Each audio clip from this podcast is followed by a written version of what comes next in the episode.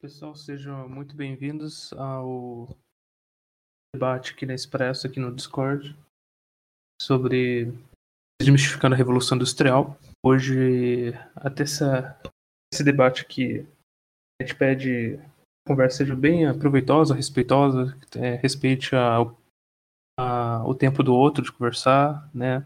Então, é recomendável sempre deixar o pautado, né? Só abrir quando for conversar, para não atrapalhar o outro amiguinho aí durante o debate, a conversa aqui, beleza? Antes de mais nada, recomendando aqui para vocês, se inscrevam se vocês, ou segue a gente, né? Nas redes sociais, Expresso, no Instagram, a gente tá lá, no Facebook, no Medium também, toda semana a gente publica artigos lá. Claro, segue a gente aqui, sempre acompanhando a gente aqui no Discord, que todo domingo a gente tem debate, grupos de estudos, e também lembrando que a gente também tem um canal no YouTube. Por lá a gente faz o Expresso Convida, todo mês a gente convida um especialista em alguma área para falar sobre algum tema. E esse mês, de maio, é sobre trabalho e empreendedorismo, e logo a gente já chamou Rodrigo Marinho, né? Alguns 15 dias atrás. E semana que vem vai ter mais um Expresso Convida. Se você quiser apoiar a gente, também a gente tem um PicPay.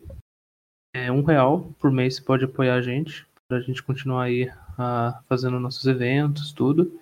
E, claro, levando a locomotiva da liberdade para o Brasil inteiro, beleza? Isso aí, pessoal. Vamos lá. Revolução Industrial hoje é o tema. É um tema que todo mundo, acho que a gente colocou a imagem do Revolução Industrial do Charlie Chaplin, e nessa semana a gente publicou um artigo lá na nossa página, está no Medium, sobre uma visão libertária, uma perspectiva libertária sobre a Revolução, sobre o filme Tempos Modernos. E demonstra, né, eu acho que todo mundo que teve uma visão, eu acho que com certeza na escola aprendeu, e toda vez que chegava nas aulas de história, a Revolução Industrial era crianças mutiladas, mulheres sofrendo nas indústrias.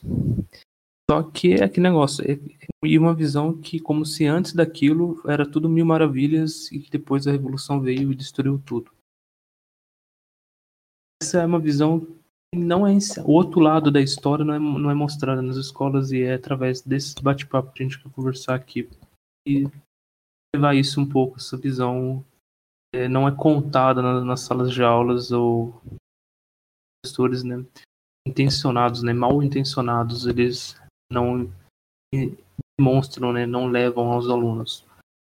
Tudo bem? É isso aí, pessoal. A palavra está aberta a todos aí, pode começar quem quiser dar ao início. E fiquem à vontade, sejam bem-vindos aí. Eu queria colocar um ponto aqui de início. Qual é a visão suas quando, até antes mesmo, ou não sei se aqui todo mundo estudou alguns livros, né, principalmente do Mises ou de outros autores sobre a Revolução Industrial. Quando você ouvia a Revolução Industrial, qual que é a primeira visão que você vinha na sua cabeça, na sua imaginação? O que repassava? Qual que era a sensação que vocês tinham quando ouviam, né, a palavra Revolução Industrial? A minha era só sofrimento e gente morrendo. E vocês? Bom, para mim, pessoalmente, eu nunca vi como algo negativo, né? Tipo, tanto que é um dos períodos que mais gosto na história, porque eu dizia antes que era quando tudo começava a fazer sentido para mim. Mas é mais que eu acho, como é que eu posso dizer? Porque tem uma certa proximidade com os tempos que a gente vive agora. Então, o que eu tinha de ideia e acabei tendo isso reforçado depois da disciplina que eu fiz na faculdade, é relacionar com a questão de modernidade, né? Mesmo voltando àqueles tempos, o que era moderno e tecnológico também, acabou sendo a visão que eu construí.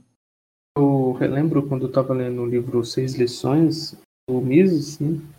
Eu lembro que nessa mesma época, acho que eu assisti o filme Mauá, o Imperador é o Rei, que conta a história do Visconde de Mauá. Tem uma parte do filme que ele vai para a Inglaterra, e nessa época estava tendo a Revolução Industrial, Ele fala com entusiasmo, sabe? Nossa, a Revolução Industrial, temos que levar isso para o Brasil. Ah, olha isso, olha esse progresso. É interessante essa visão dele e aquela visão empreendedora que ele tinha, né? Ele é o... Você colocar um símbolo assim, de empreendedorismo na história do Brasil, ele tem que estar entre os primeiros. O foco principal. Ah, ele tem esse trecho, né? Ele vai para a Inglaterra e ele, você vê o entusiasmo dele, principalmente vendo a cidade, né? Aquele fervor, assim, e é bem interessante, sabe? É uma visão que é bem não é transmitida às pessoas sobre essa época aí. Mas alguém quer falar? Alberto. Essa questão de como que via antes, eu via aquela educação padrão MEC, né? Então a gente é doutrinado a pensar da forma mais negativa possível. O vídeo do Charlie Chaplin é o que mais usa, assistir na sala de aula, inclusive. E aquelas questões socialistas que de prova lá, que vocês já imaginam como são. Mas uma coisa sempre me incomodou, principalmente quando a gente estudou isso no ensino médio, que era por quê? Porque naquela época da Revolução Industrial, a escravidão na Inglaterra já tinha sido abolida praticamente. Já tinha sido abolida e estava em vias de. E mesmo assim, dentro da Inglaterra, nas indústrias, nunca teve mão de obra escrava, não teve mão de obra escrava nessa época. Então, por que uma pessoa livre se submeteria àquelas condições degradantes de trabalho? O que tinha na época que fazia isso? E quando você fazia a pessoa tomar essa decisão? E conforme eu fui estudando um pouquinho mais, ainda não era libertário, eu fui entendendo que que a alternativa era muito pior. Que a alternativa era morrer de fome nos campos. As fazendas não produziam o suficiente para manter as pessoas dentro delas. A alternativa seria morrer nas fazendas. Então eles iam para a cidade, iam para a indústria. E depois, quando a gente começa a estudar o liberalismo, começa a entender a escola austríaca e o que ela fala, dá para entender a escolha das pessoas, de como que a Revolução Industrial é um ganho de produtividade e permite a produção em massa de vários produtos, que permite o aumento da população, e como que essa escolha de submeter aquelas condições, por mais degradante que seja, e elas eram condições degradantes de trabalho, ainda assim é uma escolha válida e justa, tanto da parte do patrão quanto da parte do empregado, porque as alternativas postas no mercado de trabalho da época, vamos colocar assim, eram notadamente piores do que trabalhar numa fábrica. Basicamente, você morreria na fazenda de fome ou morreria no exército do rei. Então, a gente começa a entender melhor que às vezes não é porque uma coisa é ruim com os padrões atuais nossos, que a gente tem que sair condenando sem entender o contexto histórico da época. E eu acho que contextualizar a Revolução Industrial é a coisa que as pessoas menos fazem. Pegam só o vídeo do Charlie Chaplin e falam como esses burgueses eram ruins. Eu também acho. O pessoal pega só um lado, né? E lembrando que... O nome já diz, né? Revolução. Logo, é claro que nessa época teve, né, abusos, porque é uma mudança abrupta da sociedade, não é? Foi uma mudança total no sistema que era. As pessoas estavam nos campos e foram para as cidades, essa mudança. Então, o mundo estava tendo uma alteração, e logo foi a partir daí dessas mudanças que começaram a vir esses críticos sobre, principalmente, o socialismo ali, né, naquela época. Porém, era uma mudança e logo foi se adaptando a essa nova perspectiva que estava surgindo ali na sociedade. Levantando um ponto aqui, eu queria só, acho interessante, uma coisa que sempre me tocou muito, principalmente, era que as crianças nas fábricas. Eu estava lendo um artigo e é interessante que, naquela época, as crianças que iam para as fábricas não eram não era assim, eram crianças, na verdade, de reformatórios do governo. O governo que levava essas crianças para trabalhar. Eu achei assim, e não é um livro nada libertário, liberal, é um livro totalmente histórico mesmo, contando sobre isso daí, um livro em inglês. Eu fiquei, caramba, velho, eu não sabia disso, achei bem interessante. Ponto. porque às vezes pensa que todas as crianças estavam lá, e não era bem assim. Então aí você vê um pezinho do que o Estado fazia, levava as crianças por meio de trabalho lá das fábricas lá. Ponto que eu sempre acho muito interessante quando a gente está falando sobre revolução industrial, que boa parte das visões negativas que as pessoas têm com relação a isso e ao posterior desenvolvimento capitalista propriamente dito, é uma falta de panorama histórico, por assim dizer, como ressaltaram agora há pouco. Essa visão que pode ser considerada um tanto quanto edênica, uma visão idealizada, que lembra muito a questão do romantismo russoniano. E, inicialmente, todo mundo vivia de bem com a natureza, de mão dada, como posso dizer, num nível acima de coletivismo, vivendo todos felizes para sempre. Quando a gente sabe que a realidade não era bem assim. Enquanto muitos atacam Rousseau, e com razão, eu gostaria de ressaltar um autor que ele é bem pouco conhecido, pelo menos nos debates do meio liberal-libertário, quando é de crítica. Esse autor é o Karl Polanyi. Se tem alguém aqui que conhece, é autor do livro A Grande Transformação. É um livro que recentemente a Laura Carvalho, que para quem conhece aqui no meio do debate econômico brasileiro, uma visão tanto quanto pueril sobre economia, ela recomendou como um livro essencial para pensarmos na economia pós-pandemia. E o Karl Polanyi, ele tem um pouco dessa visão ligada com Rousseau, dessa idealização, desse coletivismo anterior da Revolução Industrial, na qual ele vê a toda a sociedade era baseada com base na generosidade e na reciprocidade, e que a partir do surgimento e desenvolvimento do capitalismo modificou todas as relações culturais entre as pessoas, e todo mundo que antes era super aberto, era super fraterno, digamos assim, se tornou pessoas individualistas, frias e egoístas, se baseavam na ideia de Adam Smith de que o homem tinha que ser completamente racional, e até cita Mises no livro dele, essa ideia, assim, que é uma coisa completamente errada. E antigamente as pessoas viviam numa espécie de comunismo primitivo, digamos assim, compartilhando tudo. Na verdade, era mais um meio de estar conseguindo realizar, saindo de um estado de menor satisfação para um estado de maior satisfação, quando, na verdade, naquele período, as pessoas não possuíam os recursos necessários para estar conseguindo armazenar o que iam recebendo e coletando e tudo mais assim.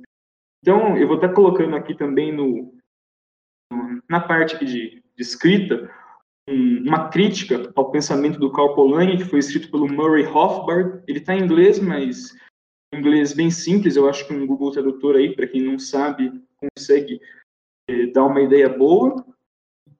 E um ponto que eu acho que a gente tem que estar estudando mais. O livro do Karl Polanyi, A Grande Transformação. Eu planejo em breve estar escrevendo um pequeno artigo aí, explorando ele um pouco mais, fazendo esse contraponto com a visão mais liberal, com base na escola austríaca. Bacana, bacana. Depois, pode escrever aqui, depois todo mundo anota aí para ler o livro aí. Alguém quer falar mais? Só para corrigir uma informação que eu falei, a Revolução Industrial 1760 a 1840 e a libertação dos escravos o ato da abolição da escravidão inglesa é de 1834. Então, o fim da escravidão na Inglaterra acontece durante o período de Revolução Industrial. Só para deixar a informação correta. Complementando o que falaram por último, em relação a como pós-revolução industrial, a qualidade de vida diminuiu e que antes era um comunismo primitivo, eu acho interessante também relacionar com a história dos cercamentos ingleses, que a gente ouve muita oposição dizendo como que os cercamentos ingleses acabaram culminando na Revolução Industrial como se fosse tipo uma coisa repentina, quando na verdade os cercamentos ingleses ocorreram muito antes da Revolução Industrial em si. Então, tipo, não foi nem de perto a mesma geração, um argumento completamente falacioso que envolve a desapropriação de terra de várias pessoas, e que, obviamente, é errado, só que a Revolução Industrial em si não teve nada a ver com isso, por mais que tenha facilitado o processo no futuro. E outro argumento que eu acho muito interessante, a gente tem que combater mais também, é que a qualidade de vida pós-Revolução Industrial nas cidades era pior do que a qualidade de vida que os indivíduos que se mudaram tinham no campo anteriormente, o que é uma completa mentira também. Porque se você for pensar numa lógica mais racionalista, você vai conseguir... Racionalista não, mas um pouco um ponto de vista mais lógico, se fosse melhor viver no campo, as pessoas não teria acontecido o êxodo rural que ocorreu na Revolução Industrial. Então é completamente errado esse argumento que se fosse assim, as pessoas teriam saído da cidade e voltado para o campo se fosse tão melhor assim, não tivesse mais oportunidades nas cidades. Pegando carona um pouco nessa questão que mencionou dos cercamentos, atrás o professor Tomás Conte, do INSPER, ele fez uma thread no Twitter explicando como que as pesquisas empíricas dos últimos 30 anos mostraram que os cercamentos, na verdade, não tiveram um impacto populacional relevante nesse contexto de transição do feudalismo ao capitalismo. Eu vou estar pegando aqui uma referência de livro que ele mencionou e também está colocando aqui, se quiser dar uma olhada. Aí também tem uma questão, não é? O capitalismo nasce com a Revolução Industrial, porque se a gente for levar em consideração uma definição, não sei se seria exatamente essa definição teórica, mas uma definição mais austríaca do capitalismo, de um sistema de livre troca, a partir do momento que as primeiras trocas entre seres humanos foram realizadas, já nasce o capitalismo ali, né? A Revolução Industrial só potencializa isso. Eu acho que também, pelo menos a impressão que eu tenho, é que seria uma visão errada a gente atrelar o nascimento, o nascedor do capitalismo, a Revolução Industrial. Eu também compartilho dessa ideia. Analiso assim também. Eu acho que ali foi o boom da Revolução, né? Ali foi o boom, do capitalismo, né? Assim, as relações do mercado. Ali começou a ter uma análise, né? O pessoal, socialistas, sociólogos, enfim, começaram a ter uma análise sobre o sistema ali. Eu não sei se eu concordo em relação, que desde a primeira troca foi quando ocorreu a origem do capitalismo. Eu acho que eu compartilho mais uma visão do Brodel, por mais que ele seja um marxista, ele assimila o nascimento do capitalismo como um sistema realmente seguido por uma comunidade maior de pessoas. Ocorreu em Veneza, na Itália, por volta do século XIII. É o que ele chamaria do primeiro ciclo de acumulação de capital, né?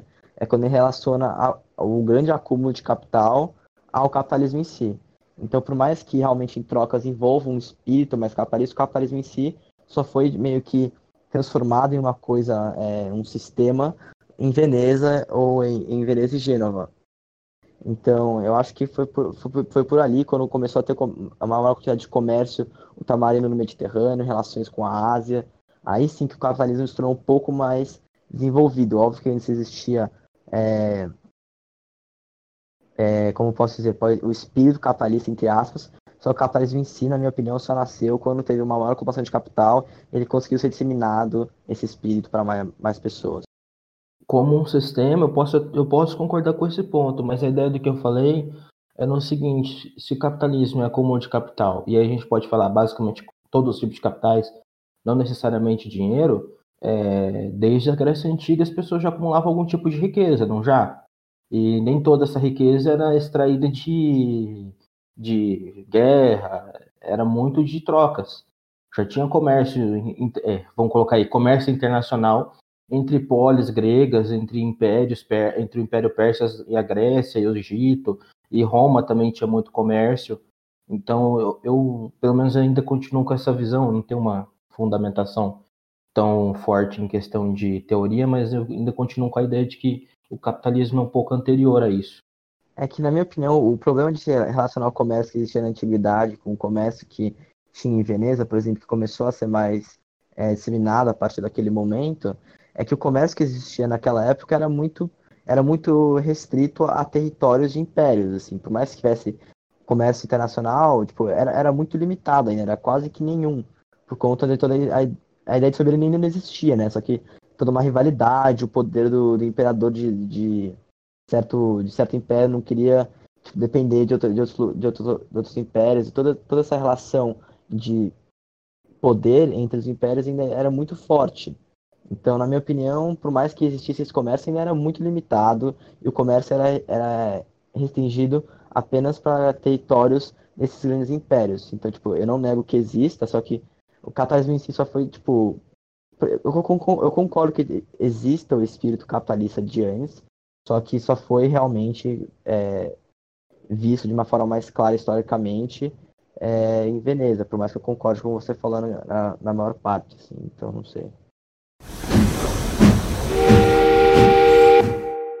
Eu gostaria de agradecer encarecidamente a todos aqueles que estão nos ajudando pelo nosso PicPay, se tornando patrocinadores da nossa equipe. Com esse dinheiro, a gente consegue, com mais facilidade, lutar a favor da liberdade todos os dias. Muito obrigado. Sobre a questão de Roma e coisa assim, até recentemente o Instituto de Fundação Econômica lançou um vídeo sobre esse sentido, e a ideia do capitalismo nascer pelo século XVIII, pelo século XVII, XVIII, XIX, é mais a ideia de ser reconhecido como um sistema capitalista. Por exemplo, os romanos, eles tinham um sistema bancário, um sistema financeiro muito bem desenvolvido já na época da República, que é tipo entre mais ou menos 500 e o ano zero, entre 27 a.C. Então, eles tinham um sistema econômico muito bem feito, um sistema de divisão do trabalho muito bem feito, a sistema de propriedade muito bem feito, era tudo muito bem organizado e funcionava no sentido de que, até porque os romanos, eles precisavam, na época da República, eles precisavam muito por uma liberdade, pela ideia de, tipo, tu não ser, evitar tiranos e coisas assim. Então, eles acabaram, sim, tendo um sistema extremamente livre para a época, com baixa taxação e com liberdade de mercado bem, bem grande, só que ninguém sabia o que era capitalismo, ninguém sabia o que isso significava, o que é liberdade de mercado, não é uma coisa que está definida para eles. Então, a ideia de que o capitalismo surgiu no século XVIII e XIX surge justamente porque agora, nós estávamos no sistema feudal, a liberdade econômica não existia, quem detinha todos os meios de produção era o senhor feudal, era o nobre, a pessoa que cuidava daquele território. Então, agora sim, nós precisamos definir uma coisa chamada liberdade e lutar por ela para conseguir o avanço econômico, mas na época dos romanos é difícil de considerar capitalismo porque não tinha é quase como se não tivesse um contraponto. Tu tinha um sistema organizado que funcionava mais ou menos como o sistema de Veneza também, Gênova, especialmente Veneza, até é considerado um sistema monopolístico porque o Estado detinha todas as transações, mas na época dos romanos eles tinham um sistema muito bem organizado que poderia ser chamado capitalista para os padrões de hoje, só que não tinha um contraponto para dizer o que era capitalismo e o que não era. Era assim, tinha alguma coisa ali, mas não tinha uma definição do que aquilo era. É isso? Isso, perfeitamente. Na verdade, o período de Roma é até dividido, depois que virou império, é dividido em duas partes. É o Principatus e o Dominatus. O Principatus é o sistema em que tudo funcionava que nem na República, só que agora tu tinha um rei. E o Dominatus é quando tu tem um rei que agora ele assume as funções, inclusive na economia, política e tudo, ele concentra todos os poderes em si mesmo. Então tu tinha... Na época dos romanos, tu tinha a República, que era um sistema baseado na premissa da liberdade, e depois tu tinha o Principatus, que é um sistema que tentava garantir as instituições da República de defesa da propriedade privada e defesa da liberdade econômica, e depois tu tem o Dominatus, que é quando chega essa parte mais do final do Império Romano, que tu tem, tipo, igreja e coisa assim, e senhores feudais e essas coisas acontecendo. O que eu quero dizer é que na época dos romanos, antes disso, não tinha uma coisa chamada liberdade econômica, porque não tinha um contraponto para essa liberdade econômica. Tu tinha a defesa da propriedade, tu tinha tudo isso, a definição do que é... Tu sabia o que tu podia fazer, e tu podia fazer praticamente tudo, só que tu não tinha um contraponto, não tinha uma intervenção econômica. Essa questão aí é realmente fundamental, que eu sou da história, e fui dentro da história assim meio que obrigado a me aprofundar muito na questão marxista, né? Algo que já está mais ou menos ali no Marx, mas fica mais nítido com os teóricos posteriores da esquerda, é que para, né, a visão, para a perspectiva da esquerda, o capitalismo surge mais ou menos ali pelo século XVI, XVII, e se efetiva realmente com a Revolução Industrial, porque para eles o capitalismo não significa somente um sistema econômico, mas é toda a sociedade se curvando ao sistema econômico. Então a religião, a moral, a ética, o comportamento, tudo passa a ser determinado pela questão econômica. Isso dentro da perspectiva da marxista e principalmente, né, pós-marxista aí, que a gente tem dentro da esquerda. Toda a esfera social passa a ser determinada pelas relações econômicas, o que não existia antes. Daí a diferença, por isso que se fala capitalismo somente a partir desses séculos.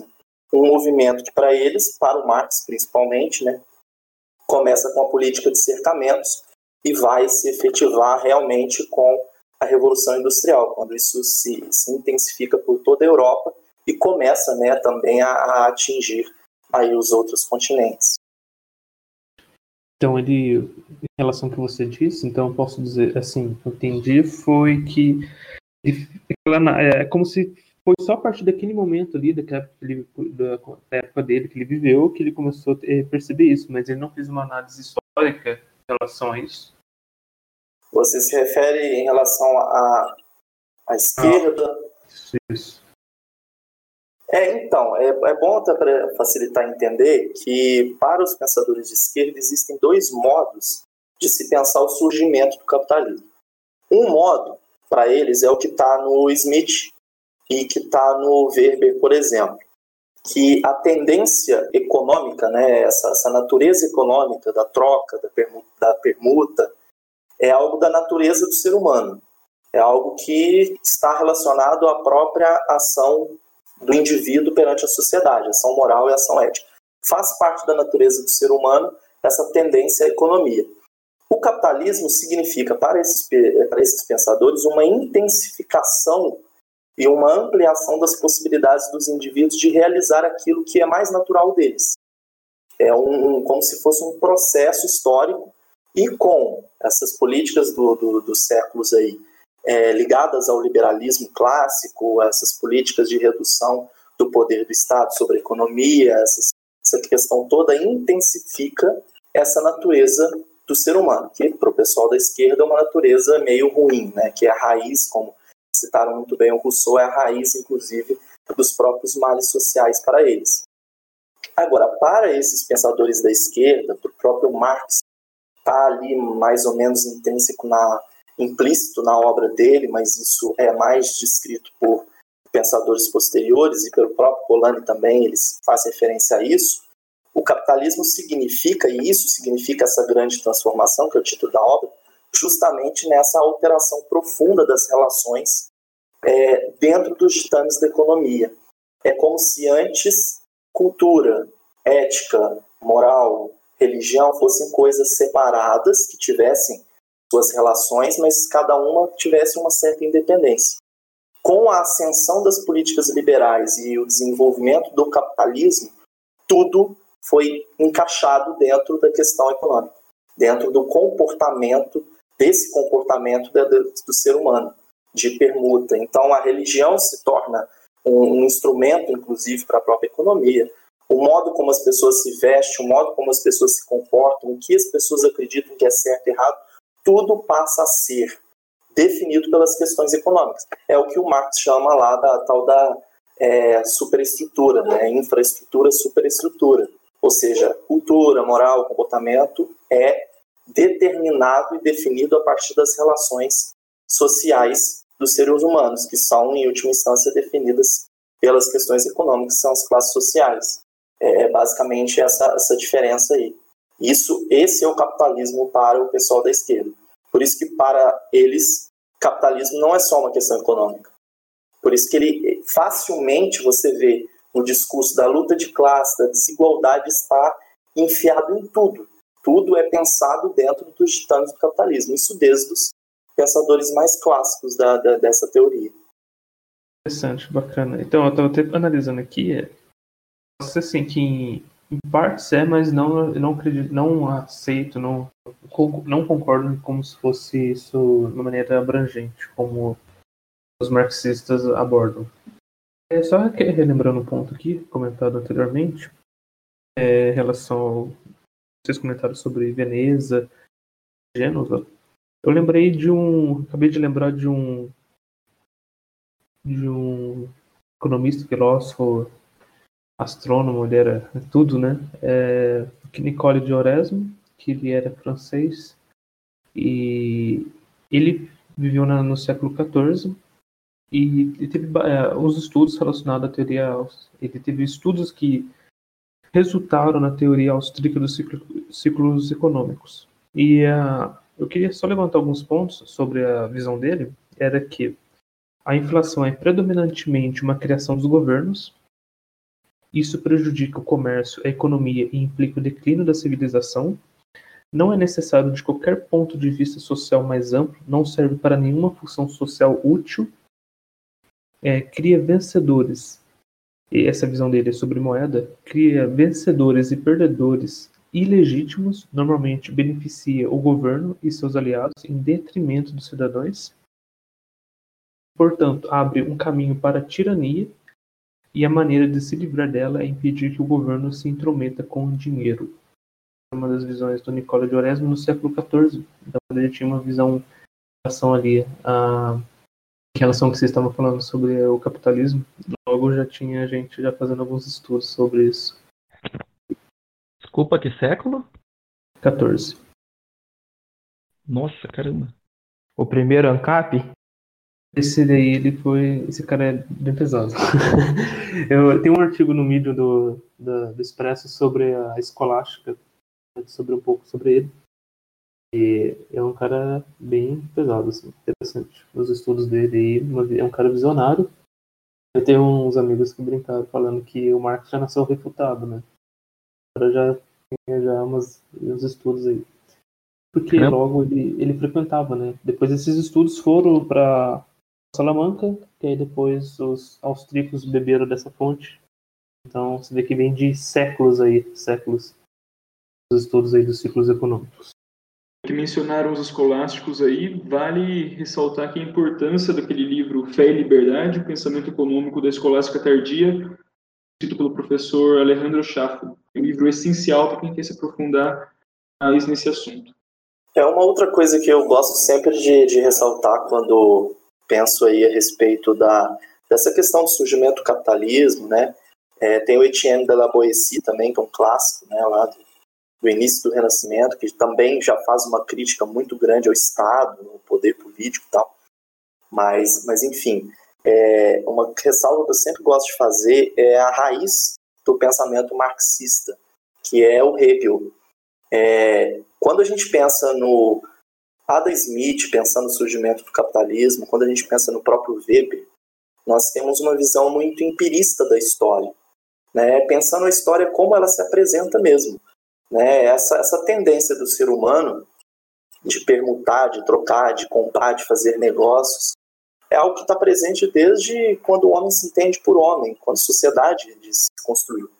E isso vai se intensificando à medida que os homens vão se tornando mais livres, isso vai retrocedendo à medida que o Estado vai ganhando mais força, né? A gente vê isso na Idade Média, com a sociedade muito mais coletivista. Então é uma visão da história como ela se manifesta. Agora, quando a gente pensa no Marx e consequentemente em toda a teoria da esquerda sobre o capitalismo, não se pensa a história como ela se manifesta, mas de uma maneira lógica, de uma maneira racional.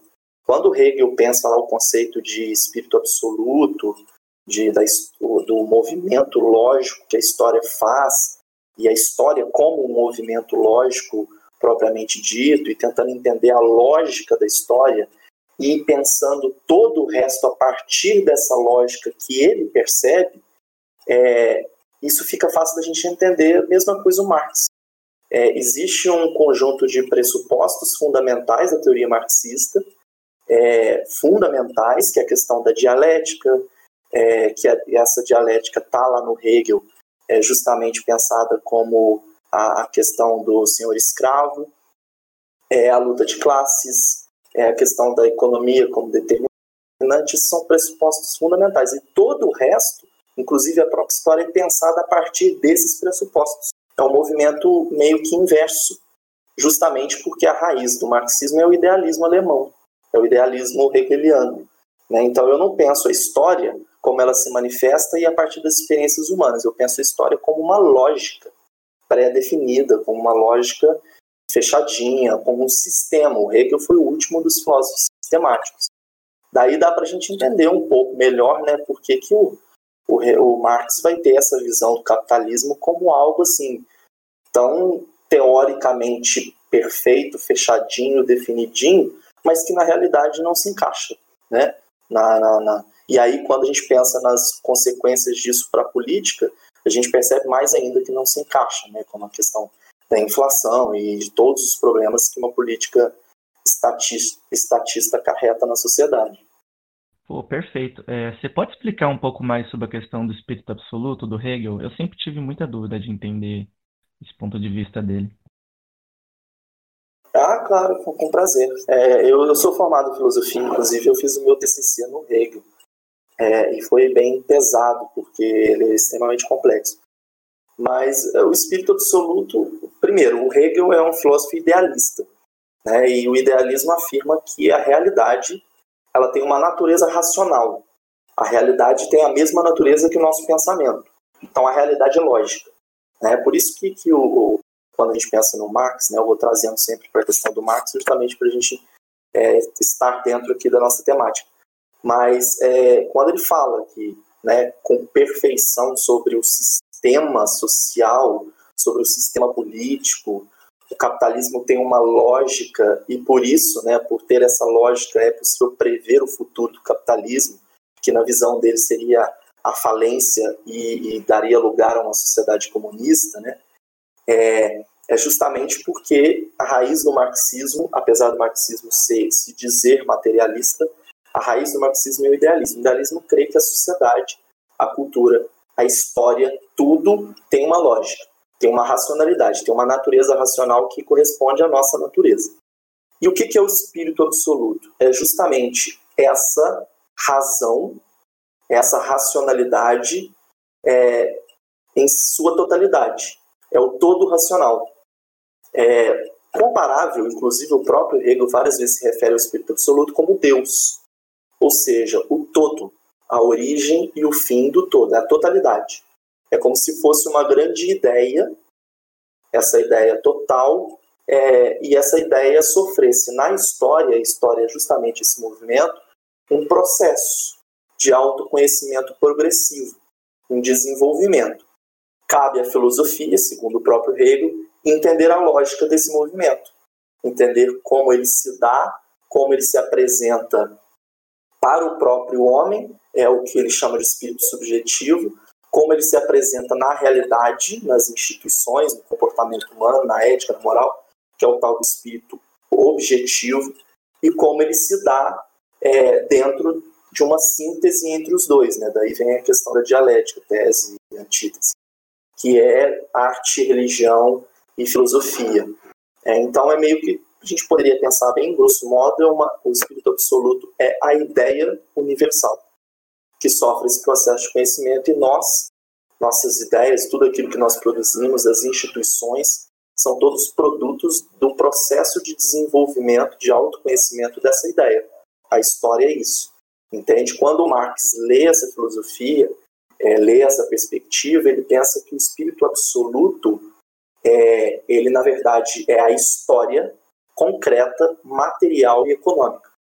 Mas a lógica permanece a mesma, é a dialética, é um progresso, um desenvolvimento progressivo, que tem aí a sua tese, a sua antítese, a tese, né, da história é justamente o capitalismo, a antítese é justamente os conflitos internos do próprio capitalismo, e a síntese para ele seria, graças a Deus, eu acho que ele errou, seria o comunismo. Então a questão justamente é essa, né? O espírito absoluto é essa grande ideia, para o Marx o espírito absoluto é a história material, né? Inverte a filosofia, mas a lógica permanece a mesma. Não sei se eu consegui esclarecer, é muito difícil resumir o Hegel. Né? Não, ajudou bastante, assim, porque só para recapitular, então essa questão do espírito absoluto, uma pergunta, na verdade. Na verdade, o Hegel, então, ele enxergava isso como um sistema pré-definido, totalmente racional, que se manifesta em todas essas áreas da humanidade no decorrer no decorrer da história. Mas, realmente ele enxerga isso como um produto, sei lá, um sistema que já é formado, já é estabelecido, que a gente só vai meio que avançando ele na medida em que a gente vai tomando conhecimento desses produtos racionais?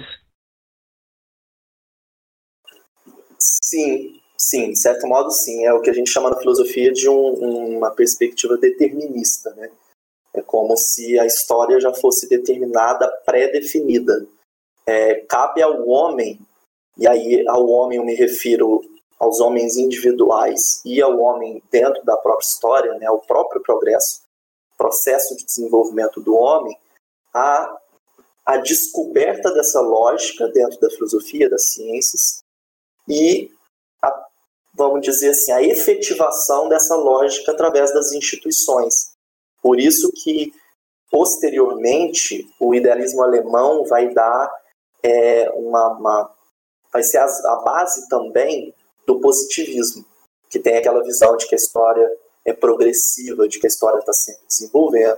A própria filosofia do Marx, ela tem esse cunho positivista, né, de que a história progride e vai atingir o seu ápice na sociedade comunista. E ela já é pré-definida justamente porque é racional, já tem uma lógica. Cabe ao homem simplesmente descobrir e efetivar as transformações que acontecem dentro dela, entendeu? Ah, sim. Nossa, muito mais claro. Tipo, assim, sendo bem simplista, então é por isso que tipo, eles têm tanta certeza de que alcançando o comunismo seria a completude de certa forma, assim, materializar toda essa ideia racional que, tipo, se mantém, assim, um plano, não sei, esse plano que o Engels imagina. Ah, não, sim, com certeza. A ideia é tão rígida, tão forte, justamente por essa raiz que ela tem, né, esse cunho idealista. Esse ideal de perfeição da sociedade comunista, ele existe justamente porque é visto como esse ápice aí da história, né? E aí fica fácil da gente entender também, né, por que existe essa crença tão forte na intervenção. Porque se você compreende que esse desenvolvimento do Estado, né, esse crescimento do Estado, o processo revolucionário... Ih, caiu. Eu acho que bem na parte que ele fala do processo revolucionário. Então... Fala galera, vocês estão curtindo o conteúdo de hoje? Espero que sim. Se vocês estiverem, eu peço a vocês que cogitem a nos ajudar nessa luta pela liberdade. Por apenas R$1 ou 0,16 centos do dólar na atual cotação, você pode ajudar a nossa equipe a dar o próximo passo em busca de uma sociedade mais livre.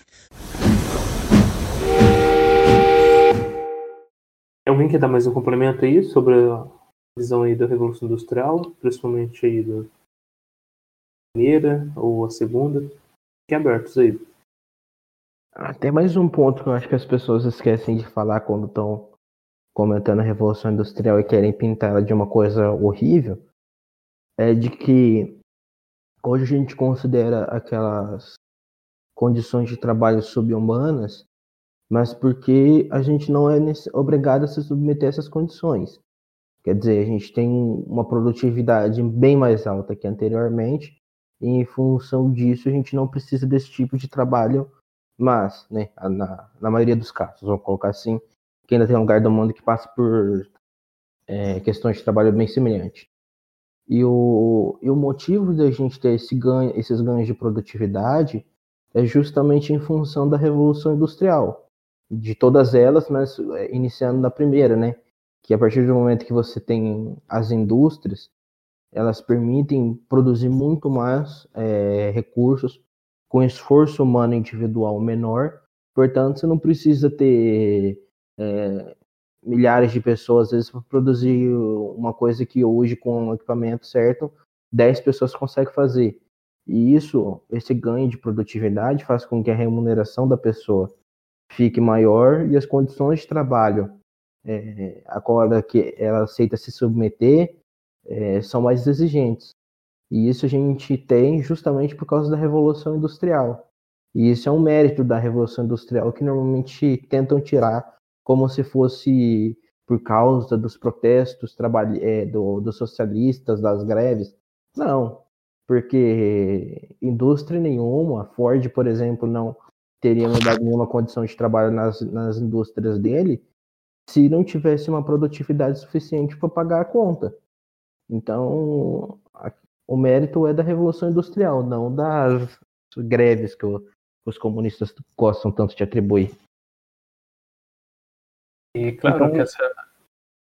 Só complementando aqui, essa relações voluntárias ali, isso não impede, isso é totalmente libertário eticamente. A questão ali, que concordo que talvez aquelas greves, aquelas manifestações sim contribuíram para a melhoria daquela mudança, daquela revolução ali, para mudança. Porque aquilo ali, eles consideram que aquilo ali foi o crucial para a mudança, e até que não. Como se fosse aquilo lá foi o ápice principal para o marxismo, que mostra o contrário. Entretanto, não foi. Que lá mostra que cara, eles estavam vivendo um momento ali de uma mudança abrupta. Então, logo que ia ter essas manifestações, entretanto, teve essa mudança, essa correção aí. A questão é, quando você, hoje que a gente analisa, que muitas vezes percebe dos sindicatos, essa visão de alienar. Muitas vezes, eu fui numa papelaria, ele era um senhor que saiu de uma empresa e metendo pau no sindicato, sabe, falando mal, só alienação, roubando dinheiro. Então essa é a visão, o que ele se tornou no decorrer do tempo, que se tornou um negócio partidário.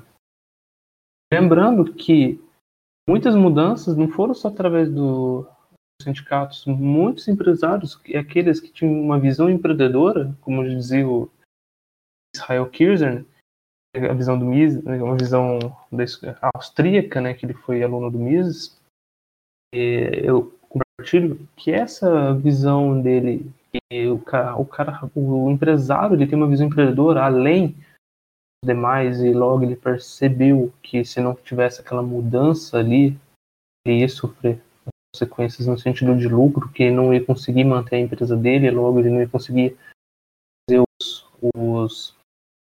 manter toda a sua estrutura industrial ali, logo pagar os seus funcionários, esse produto aos consumidores. Então foi um conjunto de fatores, de relações ali que foram moldando o capitalismo. Eu lembro que eu tinha um professor num cursinho que criticava, eu falava para ele, professor, mas você não vê que o capitalismo ele sempre está moldando, sempre está se alterando para o melhor, algo do tipo? Ele, não, por isso que é ruim o capitalismo. Ele falava assim. Então, eu acho que foi através das relações aí que colaborando.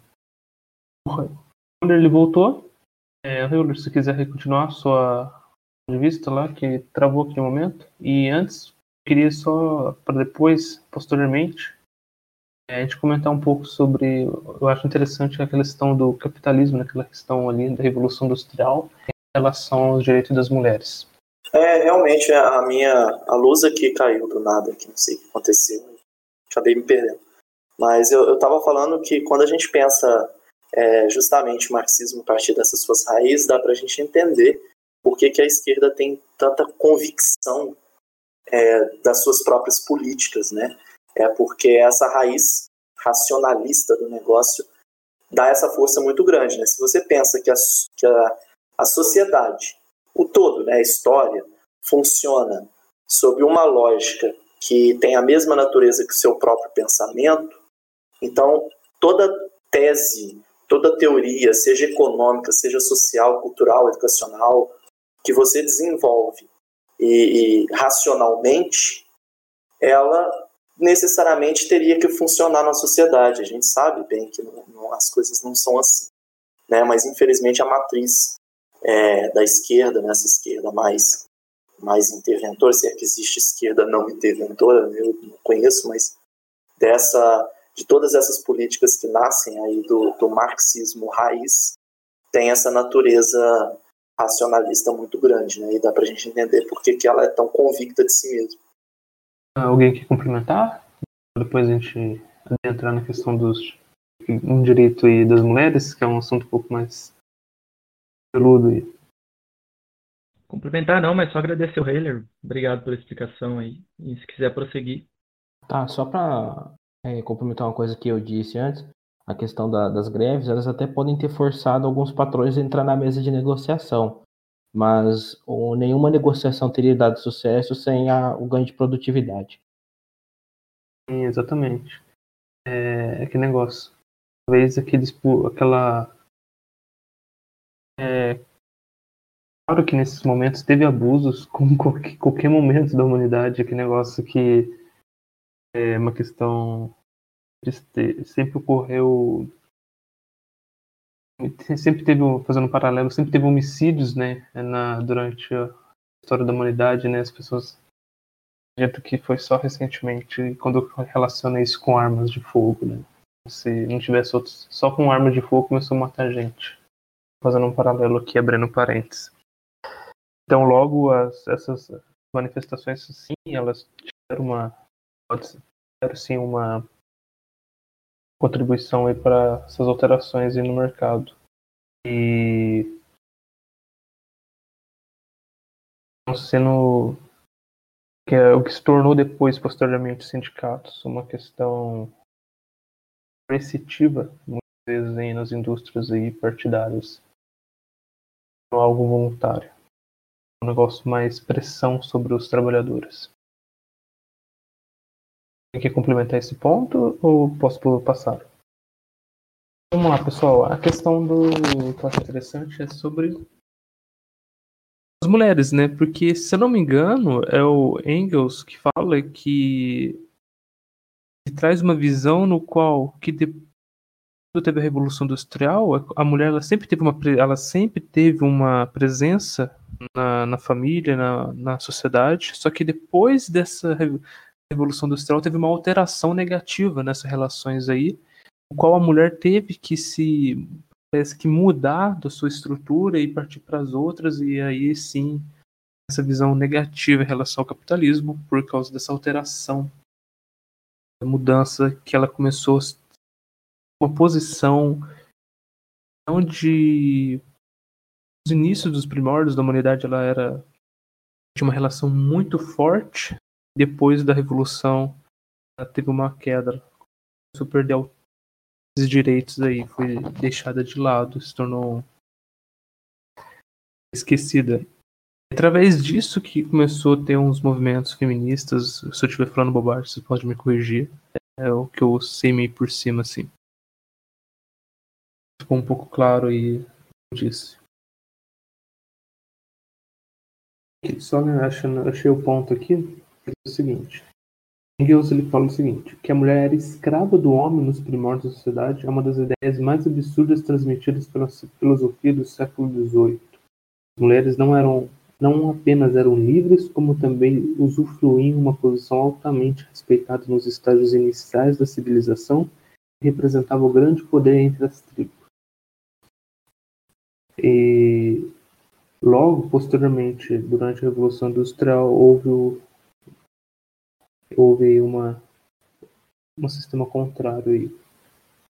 É que, como você disse, é um tema bem espinhoso e muitas vezes você pode ferir algumas sensibilidades ao falar dele. O que acontece é que, assim, se você for ver um pouquinho, tem mulheres e tem um papel importante da mulher em várias sociedades, em várias culturas, antes da Revolução Industrial, antes da Era das Trevas, da Idade Negra americana. Uma suposta repressão da mulher, eu vejo que fica mais forte no sentido de dar um papel muito definido, mas com a ascensão da Igreja Católica, mas com a ascensão do cristianismo meio deturpadão, separar muito a função dos dois, embora em toda a história da humanidade tem algum tipo de ataque às mulheres de forma geral. Mas tem acho que até uma deputada estadual do Novo, se eu não me engano, de Santa Catarina, que ela faz uma crítica no sentido de exploradas pelo que elas não iam para a guerra, o trabalho pesado mais perigoso era feito por homens, então, na verdade, eram mais protegidas, só que ao mesmo tempo não tinha a mesma liberdade masculina, nesse sentido de algumas atividades não pode fazer, mas não pode ter algumas liberdades, o que é um absurdo. E a Revolução Industrial, eu acho que a Revolução Industrial tem ajudado bastante, porque a Revolução Industrial permitiu ter mais atividades e demandar mais serviços e transformar a sociedade mais produtiva, e começar a existir mais a mão de obra feminina também. E é claro que as guerras em si, especialmente a primeira e a segunda, que demandaram todos os homens aptos para ir para a guerra, e, portanto, a mulher teve uma oportunidade maior no mercado de trabalho. Mas, para ficar restrita essa questão da Revolução Industrial, eu vejo que a Revolução Industrial foi muito mais positiva para apoiar as mulheres a ter mais opções de serviço. Oi? Posso falar? Tem um artigo que eu estava lendo, ainda foi na época da faculdade, mas eu não vou lembrar certinho de quem que foi, que inclusive foi numa das disciplinas de educação, em que a nossa professora do CFH, que é o Centro de Humanas da minha universidade, ela falava sobre... O artigo comentava aqui o seguinte, as mulheres não... falando sobre machismo, que ela não é exatamente que o machismo jamais pode permitir o estupro, porque o machismo, historicamente, claro, isso é uma questão do artigo, mas que o machismo foi construído historicamente como uma forma de defesa da mulher, porque ela tinha uma função social muito mais importante do que o homem para a universidade, de que a sociedade só existe enquanto as mulheres continuarem procriando, portanto, não faz sentido levar uma mulher para ir na guerra. O homem pode morrer na guerra sem problema, porque ele é totalmente substituível, as mulheres não são. E daí isso gerou uma longa discussão, mas eu só queria abrir a possibilidade de discutir esse tipo de tema também no debate. Uma outra coisa que eu queria comentar é de que essa deputada é a Ana Campagnolo, aqui do Novo, ela não é do Novo, ela é do PSL, e ela ficou famosa na época porque ela participava de muitos debates também, dizendo que ela era feminista, mas que ela não era feminista como as pessoas falam, assim, né? E daí, claro que depois ela acabou virando meio modinha, ela começou a falar um monte de coisa que era só meio que xingar os outros porque sim. Então, mas apesar disso, ela tinha um trabalho muito no sentido de tentar colocar essas coisas assim mesmo, dizer, a mulher não foi pra guerra e mulher não tinha obrigações e nem nada assim. Sobre esse negócio da Revolução Industrial, uma coisa que aconteceu com a Revolução Industrial é que as relações sociais se tornaram muito mais líquidas. Então, tu tinha antes uma cultura em que era completamente comum a mulher ficar em casa, a mulher servir a tarefas domésticas e pouca liberdade econômica de escolher um emprego, alguma coisa assim. Na verdade, apesar de o fenômeno de mãe solteira ser muito comum, especialmente na Grã-Bretanha no século XIX, mas isso não... É como se não fosse... É tipo assim, a mulher tinha muito menos liberdade econômica porque era uma questão cultural, de ser uma coisa muito, muito... muito estável, assim, cada um com seu papel na sua sociedade. Com a Revolução Industrial, acaba que vem esse negócio das relações da sociedade serem mais líquidas, e a mulher, claro, ela continua tendo um papel. É comum na sociedade tu ver que a mulher, ela geralmente, ela assume aquele papel de cuidar da casa e de cuidar dos filhos, só que com esse avanço econômico, agora as mães solteiras e as mulheres que decidem entrar no campo só não morrem de fome agora, como era o costume de antes, mas elas também passa a ser mais aceitável a ideia de uma mulher não necessariamente agir só em prol da casa e agir em função da família. É porque você pode até para uma questão biológica, se você observar, tem certos animais que fazem um arranjo semelhante ao humano, de ter o macho e a fêmea, e o macho desenvolve certas atividades que a fêmea não, vamos colocar assim, indica que normalmente a atividade que o macho desenvolve tende a ser mais perigosa, justamente no sentido de a mulher ser aquela que fica preservada, não para poder preservar a continuidade da espécie, que é a procriação.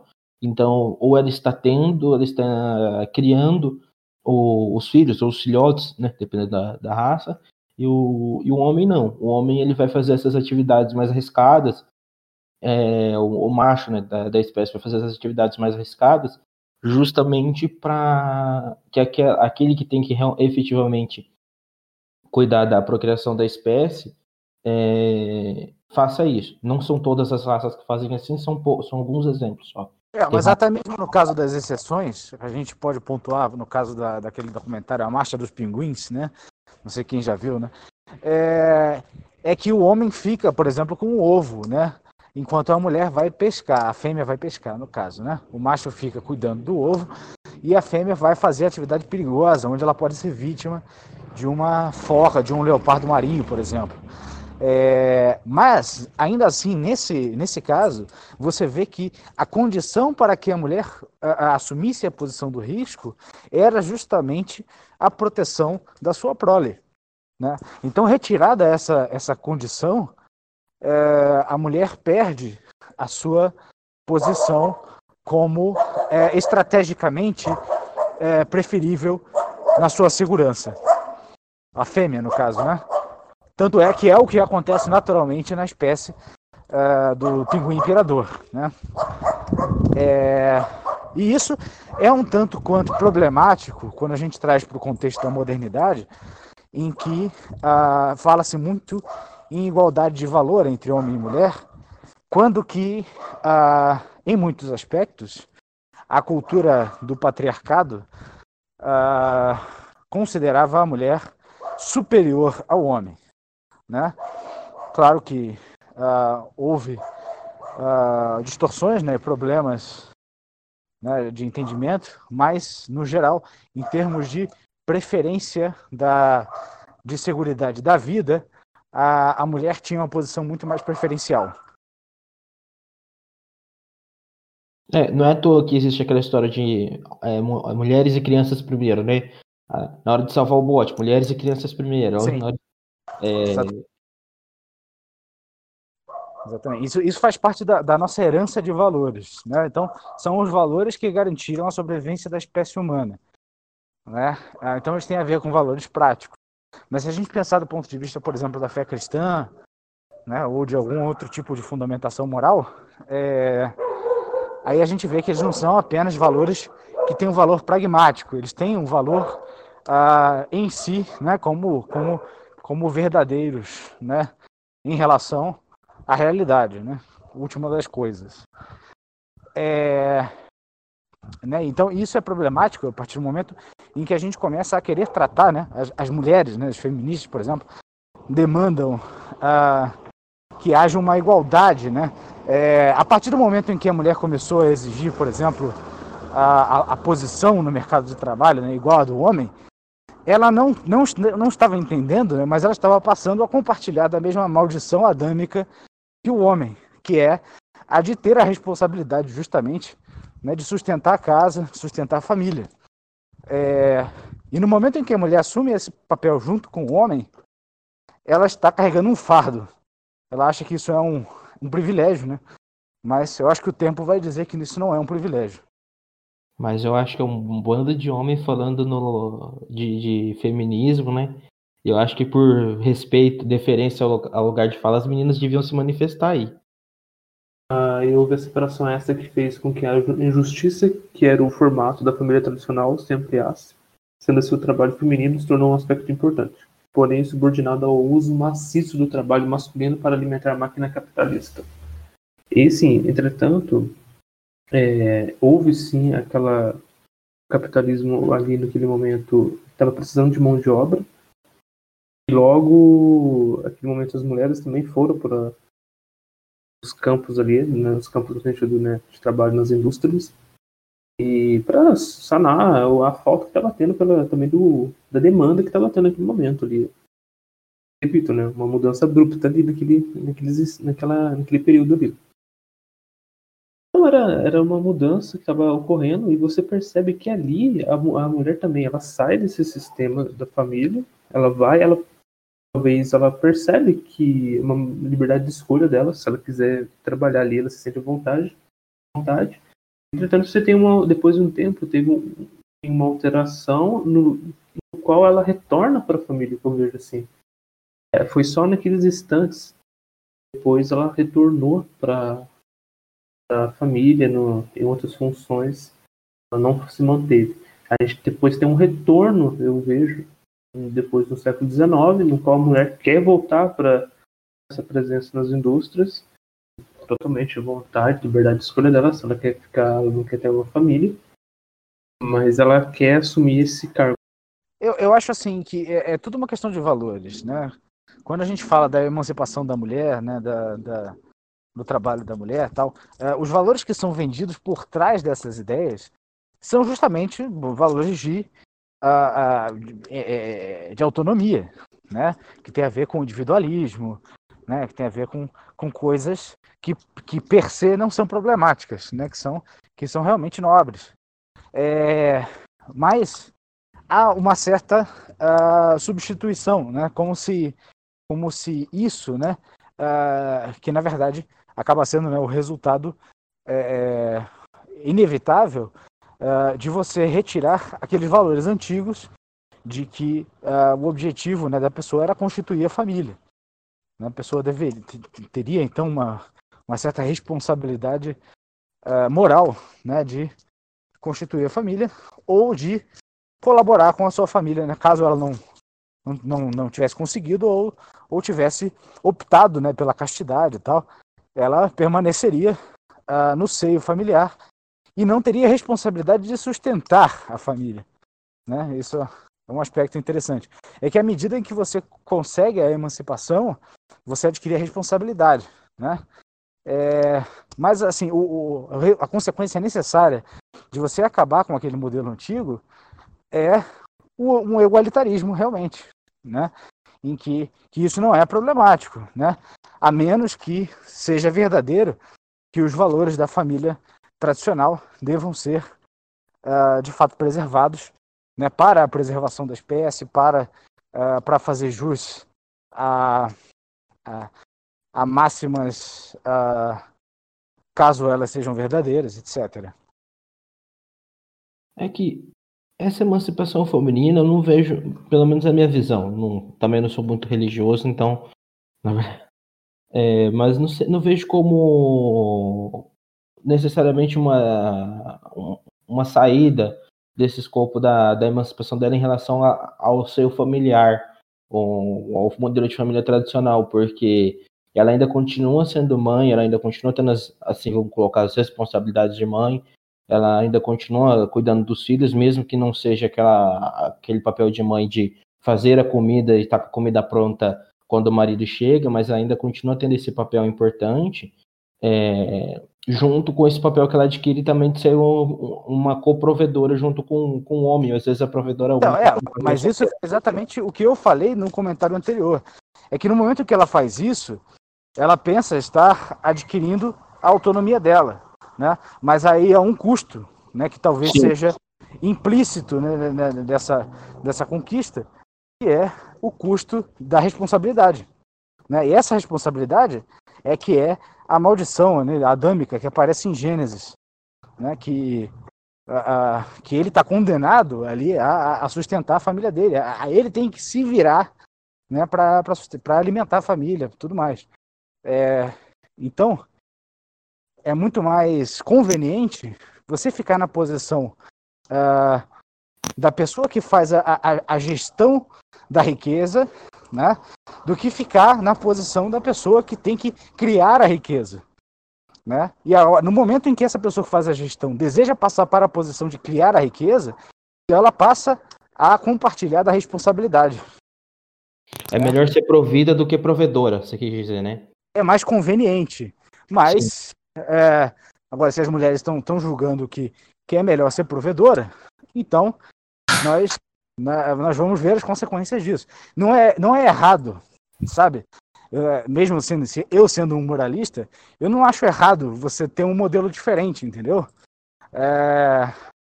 Ainda mais porque a gente tem uma modernidade hoje e a gente pode tirar vantagens disso, a gente pode realmente mudar a engenharia social, isso, não necessariamente os valores, a gente não vai mudar os valores por causa disso, né? Mas essas coisas, elas não são males per se, entendeu? Não são coisas que são malignas em si. Eu não sei. O que eu vejo mais depois dessa emancipação feminina, principalmente depois da Revolução Industrial, é que, na verdade, assim, a meu ver, refutou muito esse ponto de que, tipo, a mulher, ela tinha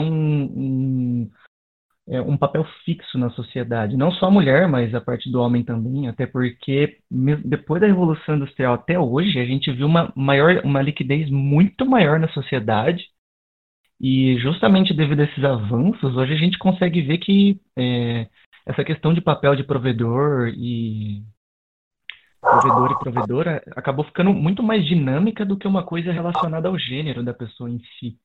O que eu acho que, na verdade, tipo, o que refuta muito a questão do feminismo, assim, porque mostra que, na verdade, depois da Revolução Industrial, a gente permitiu uma maior movimentação entre esses papéis, tanto do homem quanto da mulher, ao invés de, tipo, separar e criar mais desigualdade. De fato. É, mas acho também que a gente se aproximou de certos ideais mais, né, que eu acho que a estrutura, o pensamento rígido do passado, né, em relação a isso, acabava criando outros problemas, né, do tipo discriminar uma mulher, por exemplo, que queria estudar, que queria ser investidora, por exemplo. Né, o fato de uma mulher não ter a responsabilidade de sustentar a família não quer dizer que ela não possa fazer um investimento, ser uma empresária, entendeu? Então foi um non sequitur que os nossos antepassados cometeram, né, que causaram distorções, que criaram ressentimento nas mulheres, né? Então, mesmo o feminismo, assim, bem radical, né, você vai ver que ele tem alguns pontos muito interessantes, até assim, de serem considerados no sentido de sei lá, de autocrítica, né, do tipo, até que ponto realmente eu estou representando aquele espantalho, né, aquele inimigo do patriarcado que elas postulam, né? Então, um desses pontos é que, assim, por exemplo, de fato, a masculinidade está relacionada com a criminalidade, né, com a agressividade, né, de fato, os homens, né, fizeram muito mal à sociedade devido a esse pensamento equivocado, esse pensamento simplista, enfim, de que as mulheres têm que ficar na delas e têm que ser submissas e acabou, entendeu? Isso aconteceu muito, por exemplo, na época do Velho Oeste americano, né? Que surgiram aqueles lugares que eram uma mistura de tipo um botiquim, assim, com barbearia, né? E isso era muito comum, tinha um em cada esquina e tal. E não sei o que aconteceu, que os homens resolveram encher a cara, tornou-se uma coisa cultural, assim, ficar completamente bêbado, né? E isso tem a ver também com a lei de proibição do álcool nos Estados Unidos, né? Como é que chegou nesse ponto, né? E as mulheres sofriam muito com o alcoolismo dos homens, porque eles chegavam em casa e batiam nas mulheres, né? E eles facilmente podiam alegar que não estavam raciocinando corretamente no momento, porque estavam bêbados, né?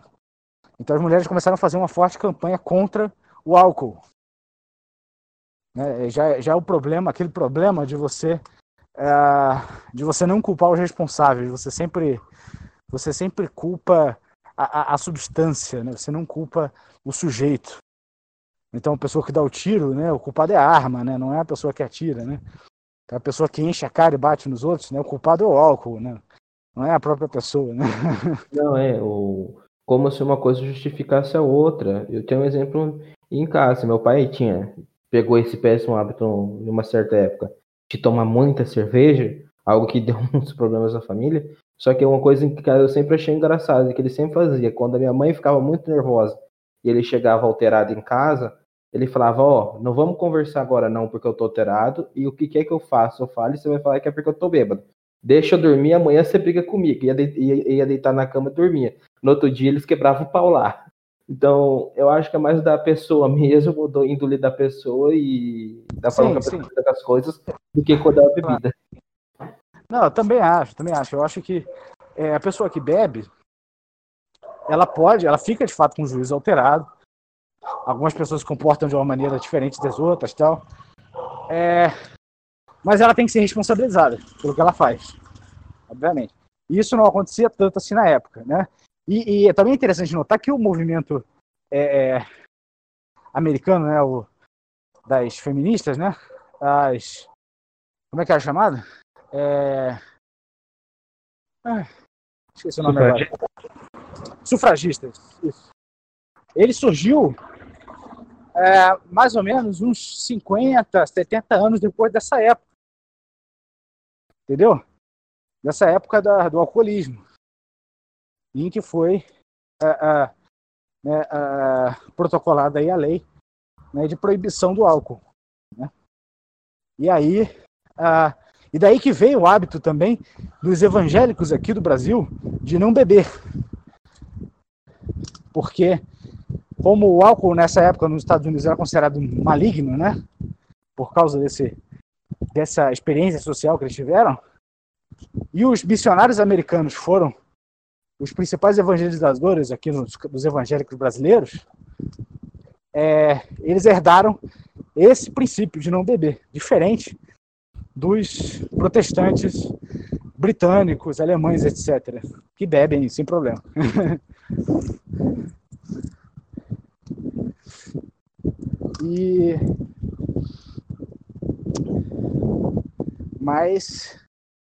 Mas agora eu acho que essa diferença de onda, né, do feminismo, né, ela é muito válida, né, para analisar.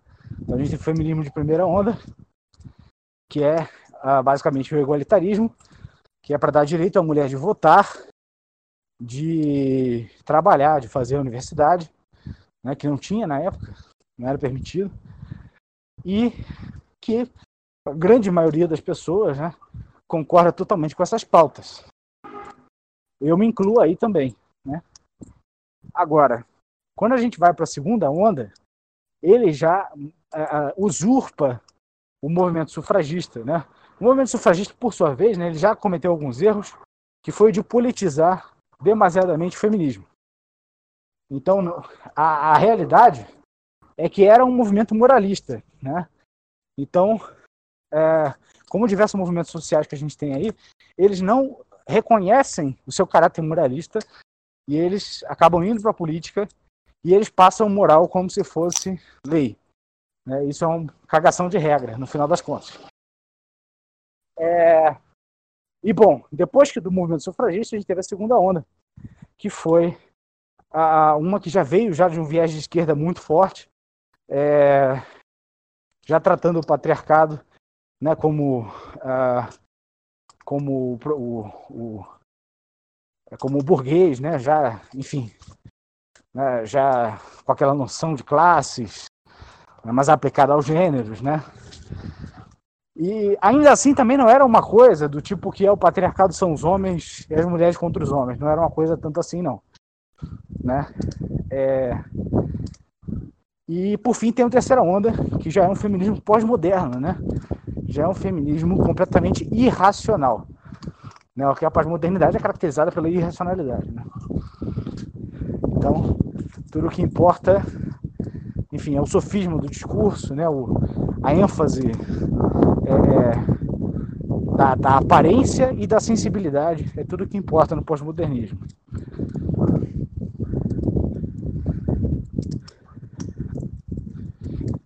Então, realmente, o feminismo de terceira onda é uma ameaça com diversos outros movimentos desse tipo. É porque houve uma tomada, né, meio de pauta por parte da esquerda desses movimentos, né? O movimento feminista teve uma tomada de pauta também. Totalmente. Então, por isso que eu estou dizendo, que o movimento foi usurpado. Ele foi usurpado inicialmente pela esquerda, né? Ele se tornou uma pauta da esquerda, a esquerda se apropriou do movimento.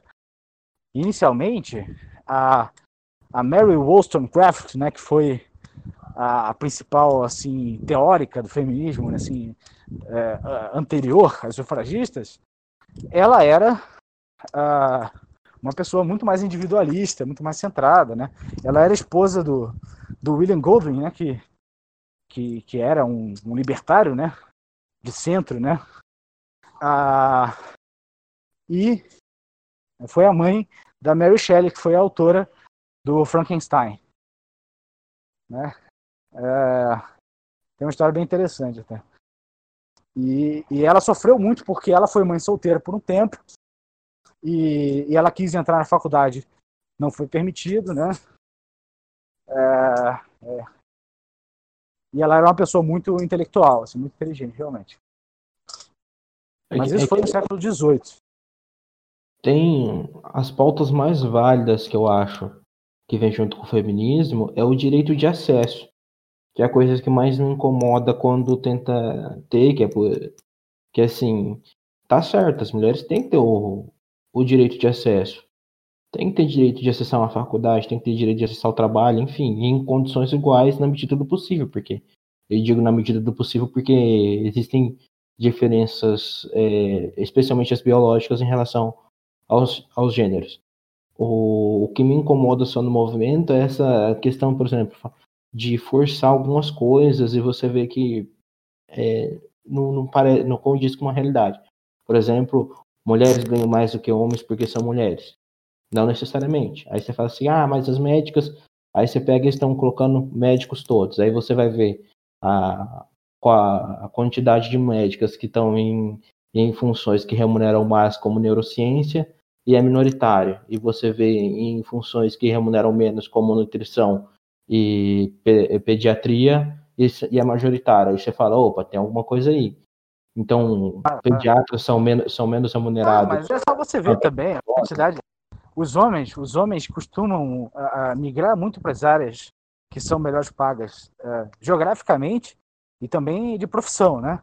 Então, você não tem muitas mulheres que são programadoras, por exemplo, são minoria forte. Mulheres que são, sei lá, engenheiras também, né? Percentualmente minorias, né? Então, são áreas que pagam bem e tal. Na área da saúde, elas dominam muito melhor, né? Realmente, mas como você falou, ainda tem a questão das especialidades. Né, que dentre as tem especialidades que pagam mais e pode ser que você encontre menos mulheres lá dentro, né? Então realmente eu acho que a solução para esse assunto é a seguinte: tem que tratar caso a caso, não dá para generalizar, né? Se você alega que mulheres estão recebendo mais do que homem para um mesmo cargo, né? Então você tem que botar os dados na mesa e vamos analisar, porque todo mundo está de acordo que isso não é correto, né? Eu acho que assim, a pauta libertária do feminismo, né? Eu acho que ela é muito mais cultural, ela é muito mais também, ela se torna legal a partir do momento em que a lei está fazendo uma diferenciação, né? Ou uma imposição assim, autoritária, né? Em relação às mulheres. Mas ela, no momento, né? Já que a nossa lei sofreu muitas mudanças e ela é muito mais distorcida hoje, porque ela, em alguns pontos ainda, ela pode se tornar muito mais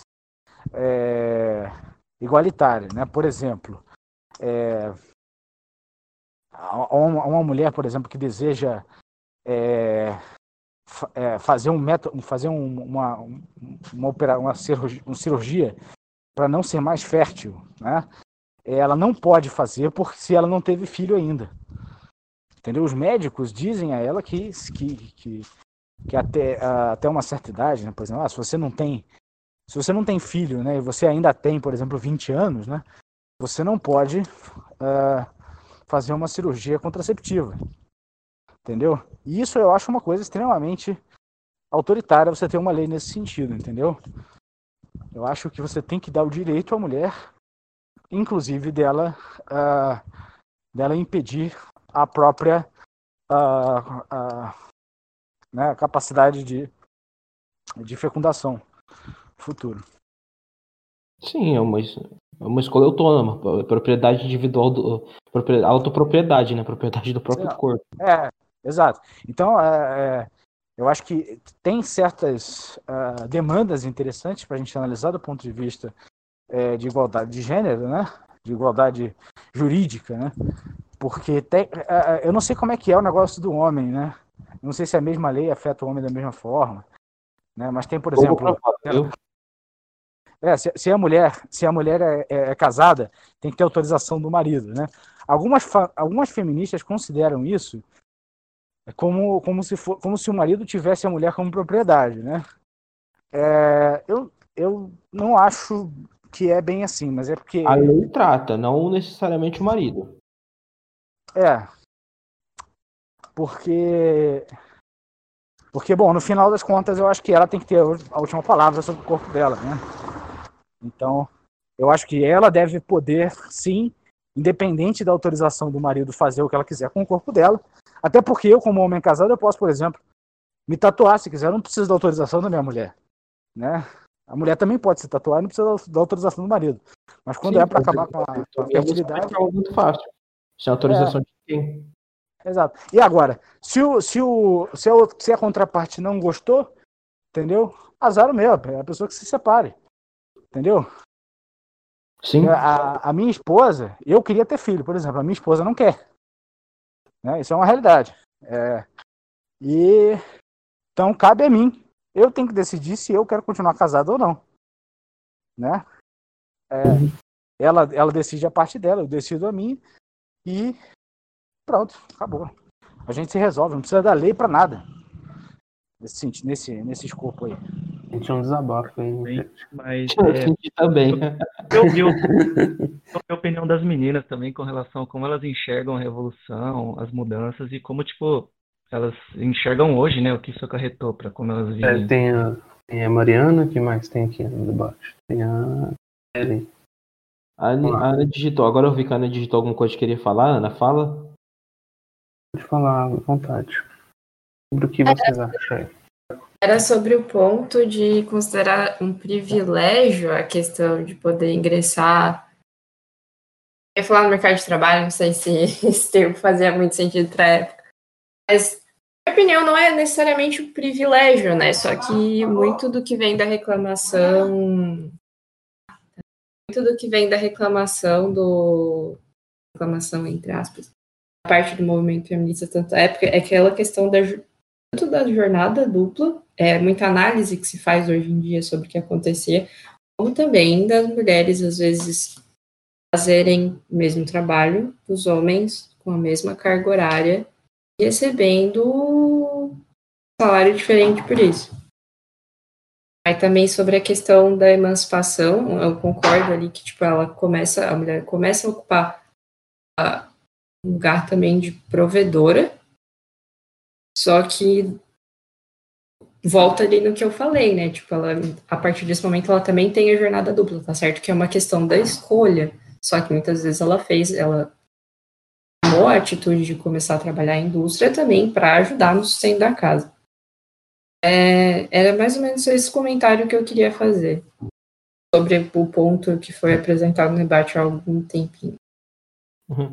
Sobre essa questão da jornada dupla, eu acho que ela se separa em duas partes. Um é da mulher que é casada.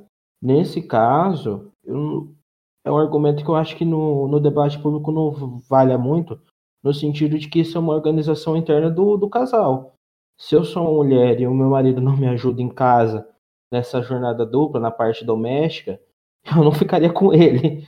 Eu acho que é pessoal. Agora, a questão da mãe solteira, essa me preocupa mais. Porque, realmente, a mãe solteira ela tem uma dupla jornada forçada, no sentido de que ela está cuidando de uma criança sozinha e, normalmente, sozinha não é por escolha dela, muitas vezes é por abandono de lar por parte do homem, ou por óbito ou alguma coisa do gênero. E aí, em termos de sociedade, é uma coisa que eu acho muito mais interessante de se debater. Mas ainda assim, a forma com que é feito de uma tentativa de imposição legal, eu acho muito temerária de tentar resolver isso através de certas imposições. A questão da jornada dupla ali que você falou, eu concordo, né, tipo, de fato, se você vê que a pessoa não vai ajudar em casa, não tem pra que ficar com ela, mas hoje em dia a gente é mais tranquilo ver isso porque não existe todo o preconceito em torno de mulher separada, por exemplo, então, isso, acho que vai fugir um pouco, né, do tema do debate, a gente se aprofundar um pouco nisso, mas a mulher acaba também ficando um pouco refém, ficava, né, um pouco refém dessa estrutura, então... Isso que se bate muito nesse ponto. Mas, de fato, foi uma... Eu penso também que, graças à primeira Revolução Industrial, foi um meio de inserir a mulher também nessas posições, certo que ainda teve bastante debate até chegar como está sendo hoje. E, bom, muito se diz que ainda precisa avançar bastante, mas isso seria discussão para outro debate. Eu acho que sobre esse ponto, é isso aí.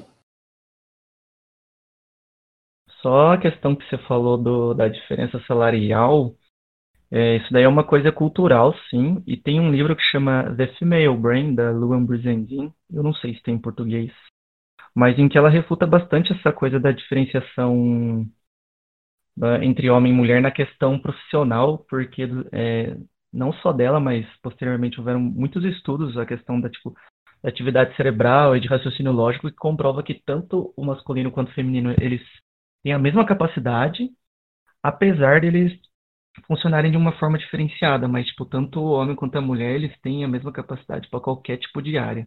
A única coisa que diferencia entre um e outro são os aspectos mais biológicos, né? Por exemplo, corrida, esporte, assim, porque notadamente o homem ele tem um físico diferente, né? Mas aí, tipo, isso já é outra questão que diferente.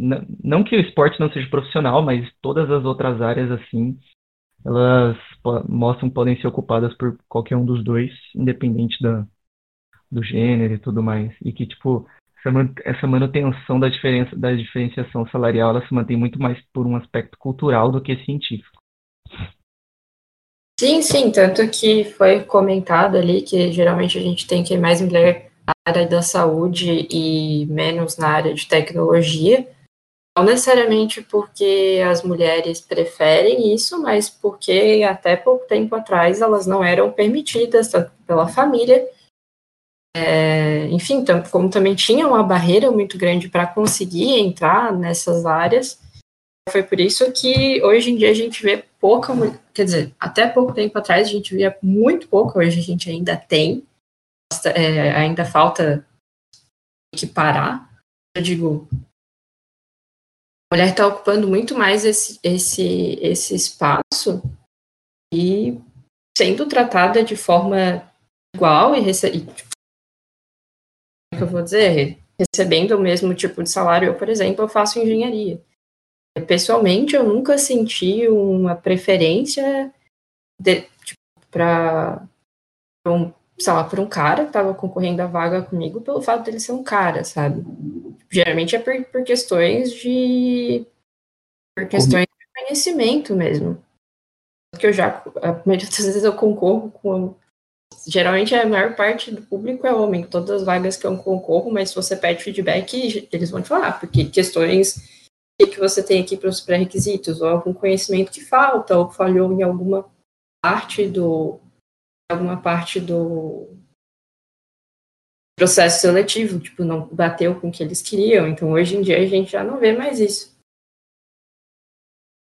Eu compartilhei ali o link de um artigo do Leandro Narlock, de 2017, que ele fala um pouco dessa diferença salarial, e você vai, quando você olha ali, você vê, isso é de uma questão recente, antigamente é outra história, mas uma questão recente, hoje a diferença salarial entre homens e mulheres é que não é justificável por alguma questão de produtividade, tempo de carreira, ganho daquela profissão em si, diferença de profissional, curricular, menos de 3%, que é alguma coisa que eles não conseguiram identificar um motivo que não seja alguma coisa, sem ser um motivo preconceituoso, vamos colocar assim. Então, acho que é interessante, porque você vê que essa questão, na prática, ela já avançou bastante, é que o movimento ainda usa isso como um argumento de debate, mas é uma coisa que para mim já está quase que vencida, praticamente.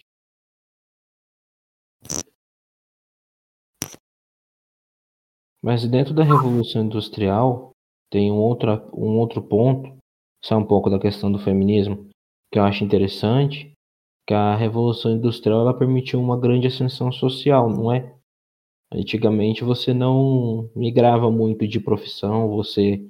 não migrava muito de classe social, e inclusive era uma reclamação dos elitistas, da elite, da aristocracia, na verdade, de que agora todo mundo era rico, todo mundo assim, no sentido deles de que tinha muita gente que uma geração anterior seria o servo dele, hoje tem tanto dinheiro quanto, se não muito mais do que eles, isso é inclusive bem retratado, naquela série Dalton Webb, e eu acho isso interessante porque mostra uma quebra de paradigmas históricos aí.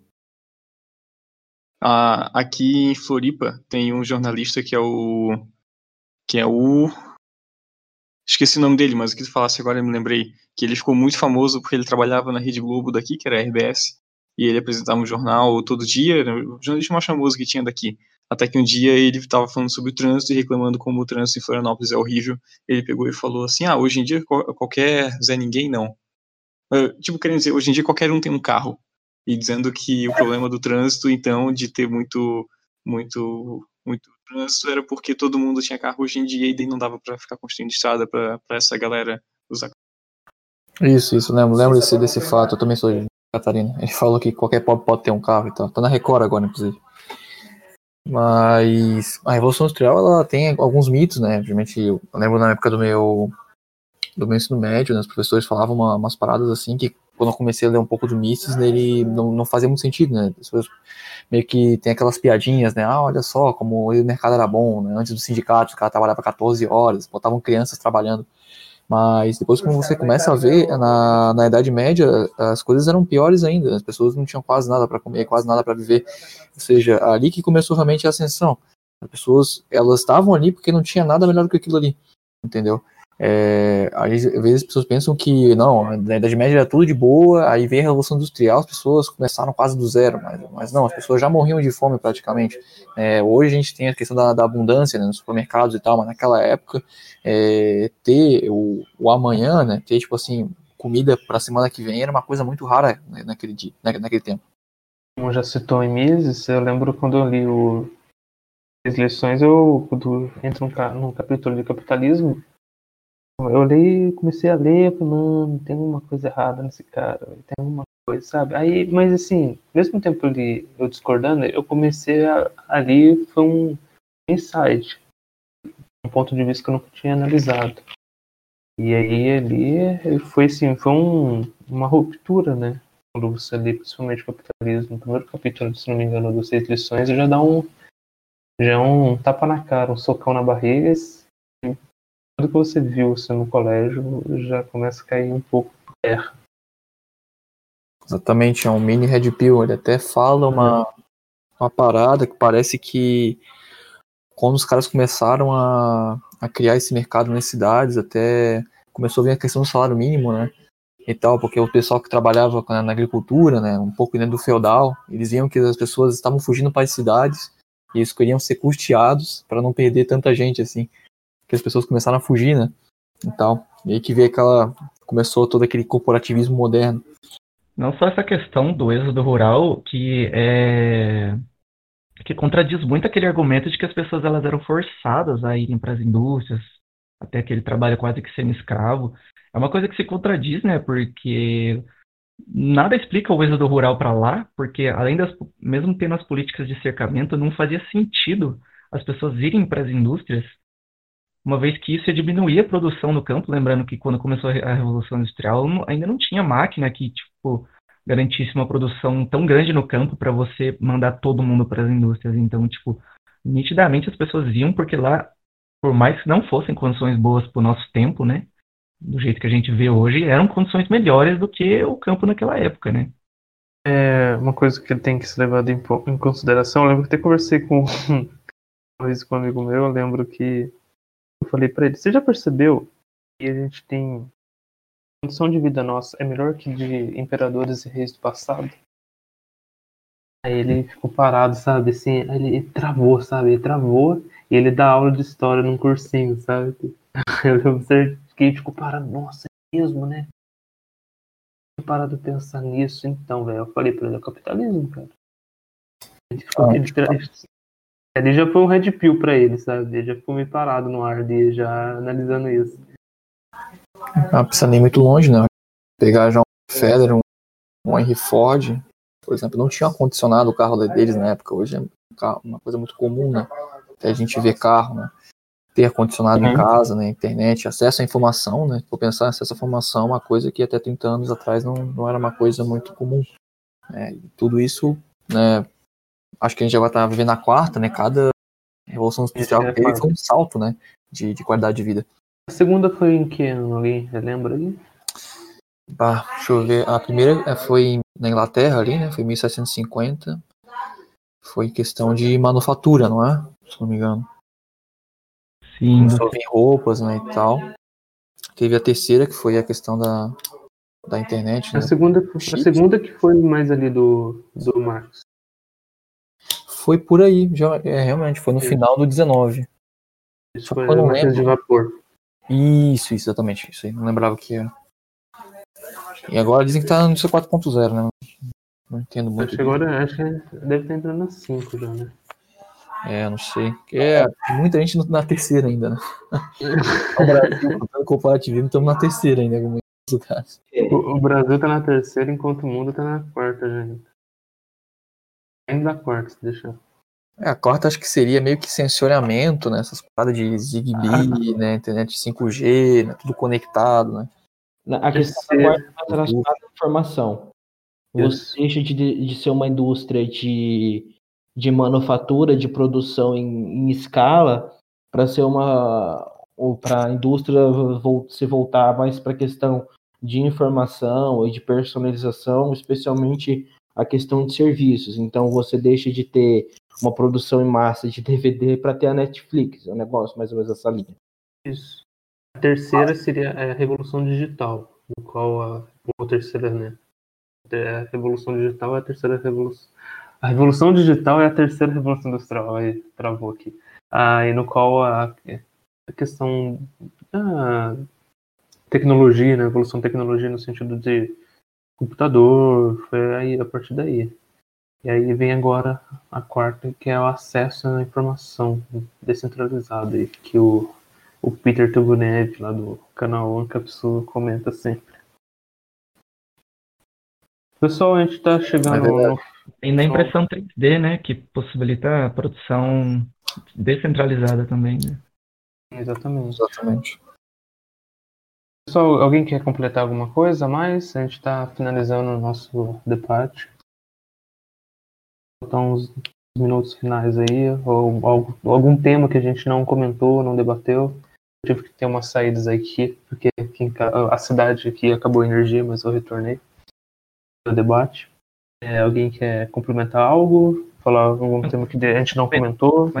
Você podia mandar o nome de novo daquele autor do século XIV? Eu queria procurar. Sim, ele tá aqui, ó. Eu coloquei os artigos postados sobre que é da temática, né? Aqui no chat do Discord. Ele também tá no Medium também, no Medium do Expresso. Ele chama, o autor que eu comentei chama Nicole mesmo, nome de mulher mesmo. E mudo, o apóstrofo, né? É Oresme, O-R-E-S-M-E, Oresme. Aí já vai aparecer lá no Google, lá, tudo certinho lá sobre ele. Mas você vai encontrar sobre ele em sites em inglês, não tem muito em português. E alguns, se não me engano, tem um site Mises que fala sobre ele. Ele não era só economista, ele era também físico. E ele também era... uma época no qual acreditava muito em astrologia, ele analisava, fez uns estudos nos quais ele argumentava e ele era a favor do sistema copernicano. Você vê, dois séculos antes do Copérnico, ele já era contra a física aristotélica, só deixando aqui sobre o Nicole de Oresme, o qual a Terra era o centro do universo. Ele era contrário a essa ideia aí. Então, pessoal, é isso daí. Alguma coisa a complementar? O qual a gente não conversou aqui. Enquanto a gente falar um pouquinho sobre a questão de modernização de trabalho, do que deu treta naquela época, né? Dos ludistas e como tem gente que até hoje, mesmo toda essa mordomia que a gente tem comparado com o pessoal daquela época, critica a Revolução Industrial. Já vi muita gente tendo aula online, inclusive, querendo falar mal da Revolução Industrial. Então, eu senti um pouco de falta da gente tocar nesse ponto, falando sobre isso, né? Já que estamos falando sobre esse tema. A questão da modernidade, dessa mudança que teve na época lá. Isso, automatização também. Sim. É aquela pessoal que acabaria com a lâmpada para proteger o emprego dos fabricantes de vela, né? Sempre tem esses, né, cara?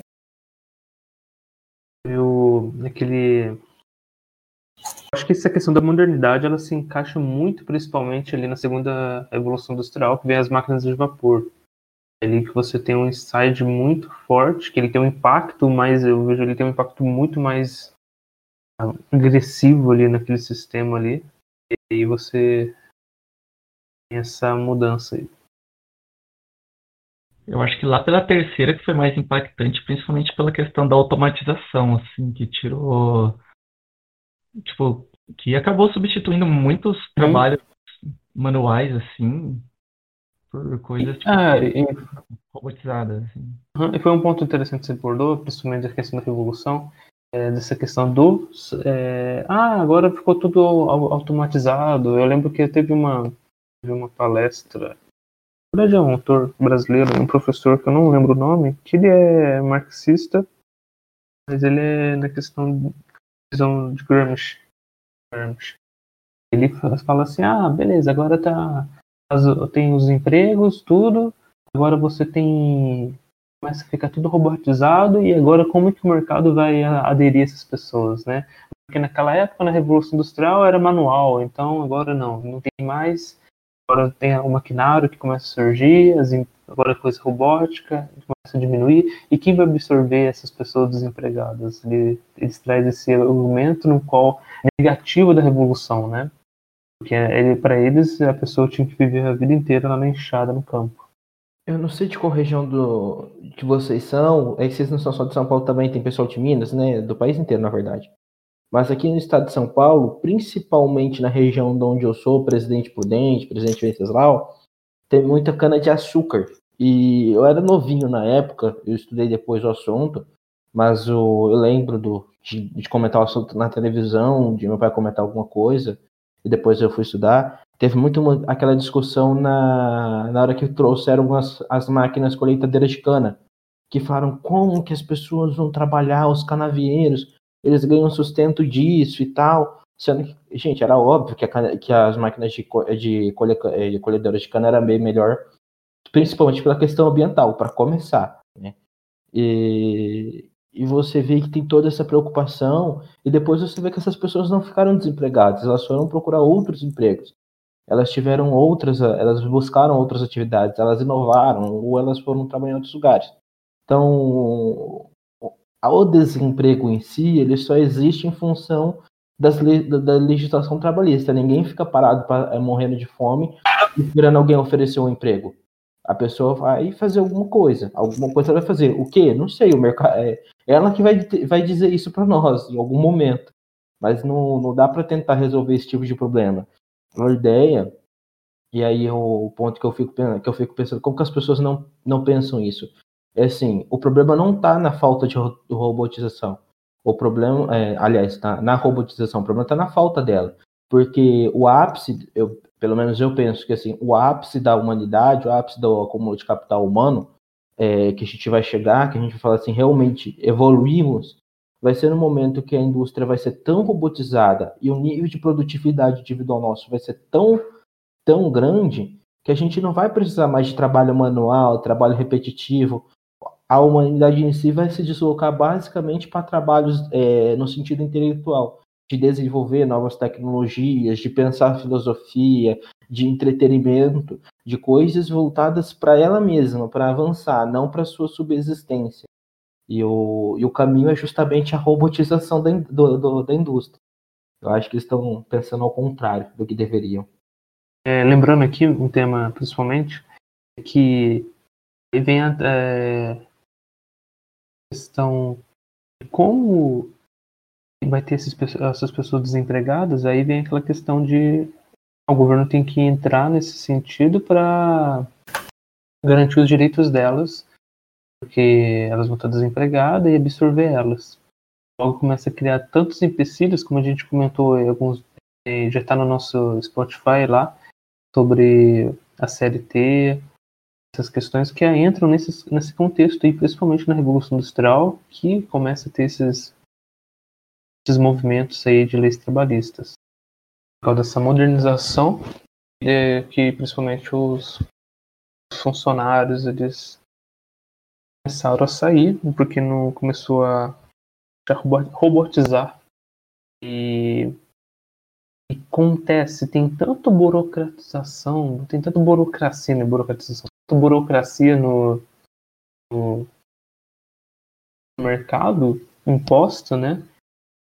assim fica tão difícil de você ter essas mudanças e alternativas para esse pessoal que está desempregado. Então fica, por isso que fica tanto esse contexto, não consegue absorver por causa desses empecilhos que aparecem aí. No final minha que eu percebo isso. Isso aí. É verdade, eu acho que até falta também esse pessoal às vezes é olhar para um pouco à frente, né? As consequências disso aí, né? Falar nessas coisas também da lei trabalhista, né? Já desemprego e tal. Tem um exemplo aqui na minha cidade, tem uma rede de supermercados aqui, que ela tá começando a colocar caixas, né? E é tipo caixas automatizadas e tal. Só que, cara, por mim poderia ser tudo automatizado, na moral mesmo. Enquanto uma caixa aqui geralmente é um cara passando ali, um cara ensapulando. Né? Tipo, poxa, vamos dizer, um salário mínimo aí pra cada um, R$2.000, mais alguns direitos trabalhistas lá, com R$4.000 o cara tá gastando. Enquanto geralmente as 4 máquinas ali, ficam os 2 caras ali pra consertar e tal. Eles quando dá um erro, pô, duas pessoas apenas. As pessoas não pensam, ah, beleza, vai ser demitida tantas pessoas e tal. Mas, pô, agora esse cara vai ter um dinheiro a mais, que ele não vai precisar gastar. Essas máquinas custam muito menos. E ele vai poder investir esse dinheiro, talvez, consumir. E esse consumo vai gerar outros empregos, né? Esse investimento, né? Vai gerar... né, por exemplo, dependendo do que ele invista, pode gerar outros empregos, né, pode gerar, por exemplo, se ele investir em fundo imobiliário, pode gerar talvez uma consultora, né, tipo, as pessoas às vezes não pensam nisso, né, não pensam um pouco mais à frente, e às vezes olhando para isso hoje, eu fico imaginando como é que as pessoas pensavam, né, tais intelectuaizinhos pensavam em 1700, né, porque os caras achavam, os caras aí estão produzindo agora, em vez de, estão usando máquina de fazer roupa, ele tá fazendo uma só, olha só, ele empregou um monte de gente lá no campo e tal, tá ligado? E isso lembra um pouquinho do Frederic Bastiat, ele fala também sobre essa questão, né, dos vendedores de vela e os caras da lã, uma parada ridícula, né? É aquela história do aquilo que se vê e aquilo que não se vê. O que você vê, 4 pessoas sendo demitidas para ser substituída por uma, às vezes por 2 no máximo.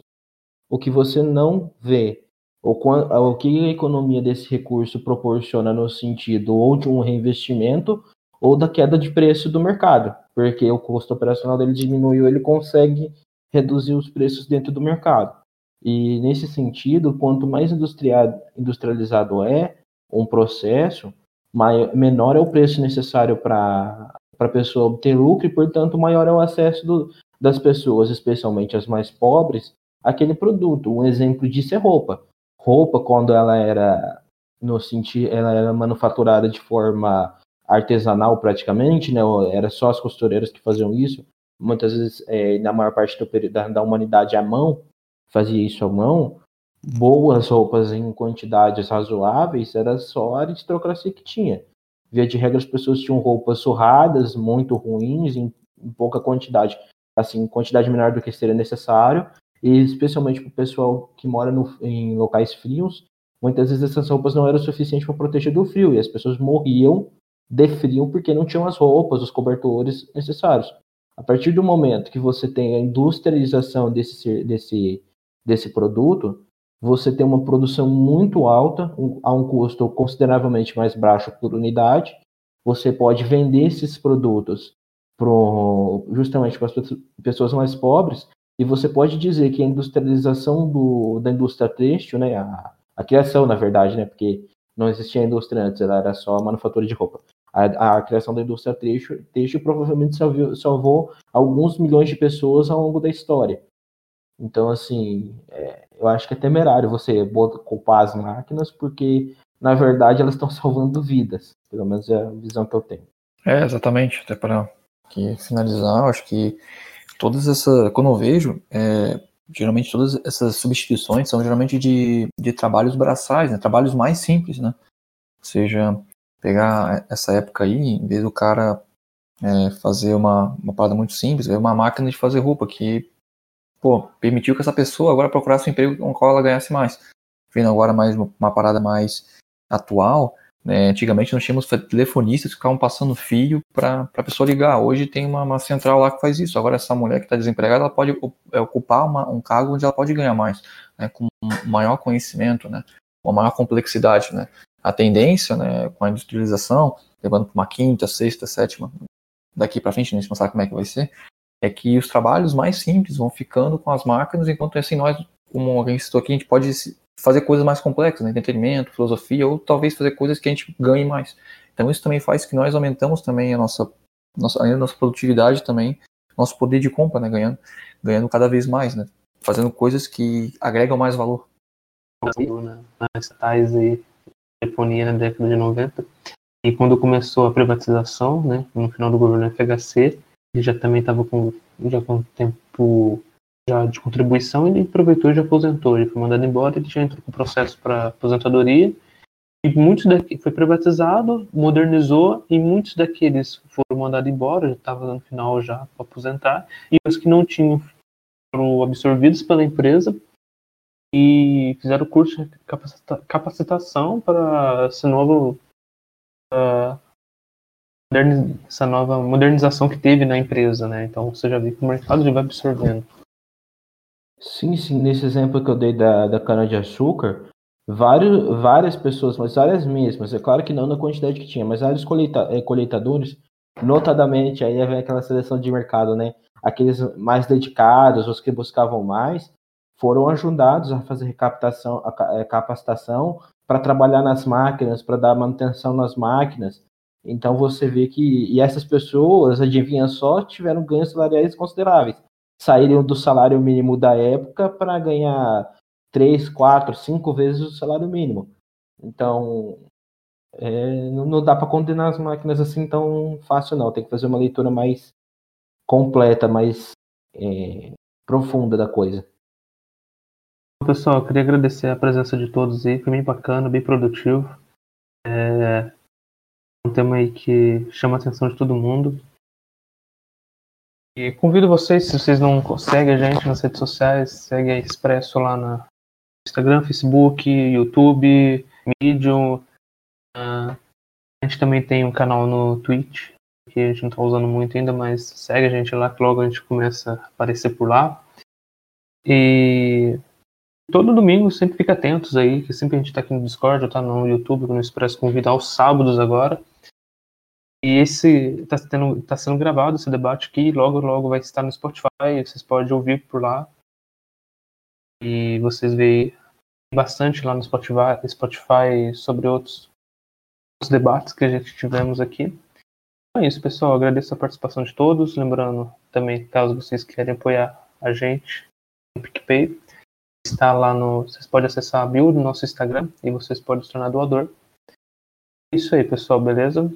Muito obrigado pela presença de todos. Ano que vem a gente está aí também no debate. Se não me engano, se eu estiver enganado, mas a gente vai estar aqui de volta em alguma plataforma. Não sei se é no YouTube ou no Discord. Minha memória está falhando aqui, mas a gente vai estar aqui no final de semana, que todo final de semana a gente está fazendo evento. Beleza, pessoal? Muito obrigado.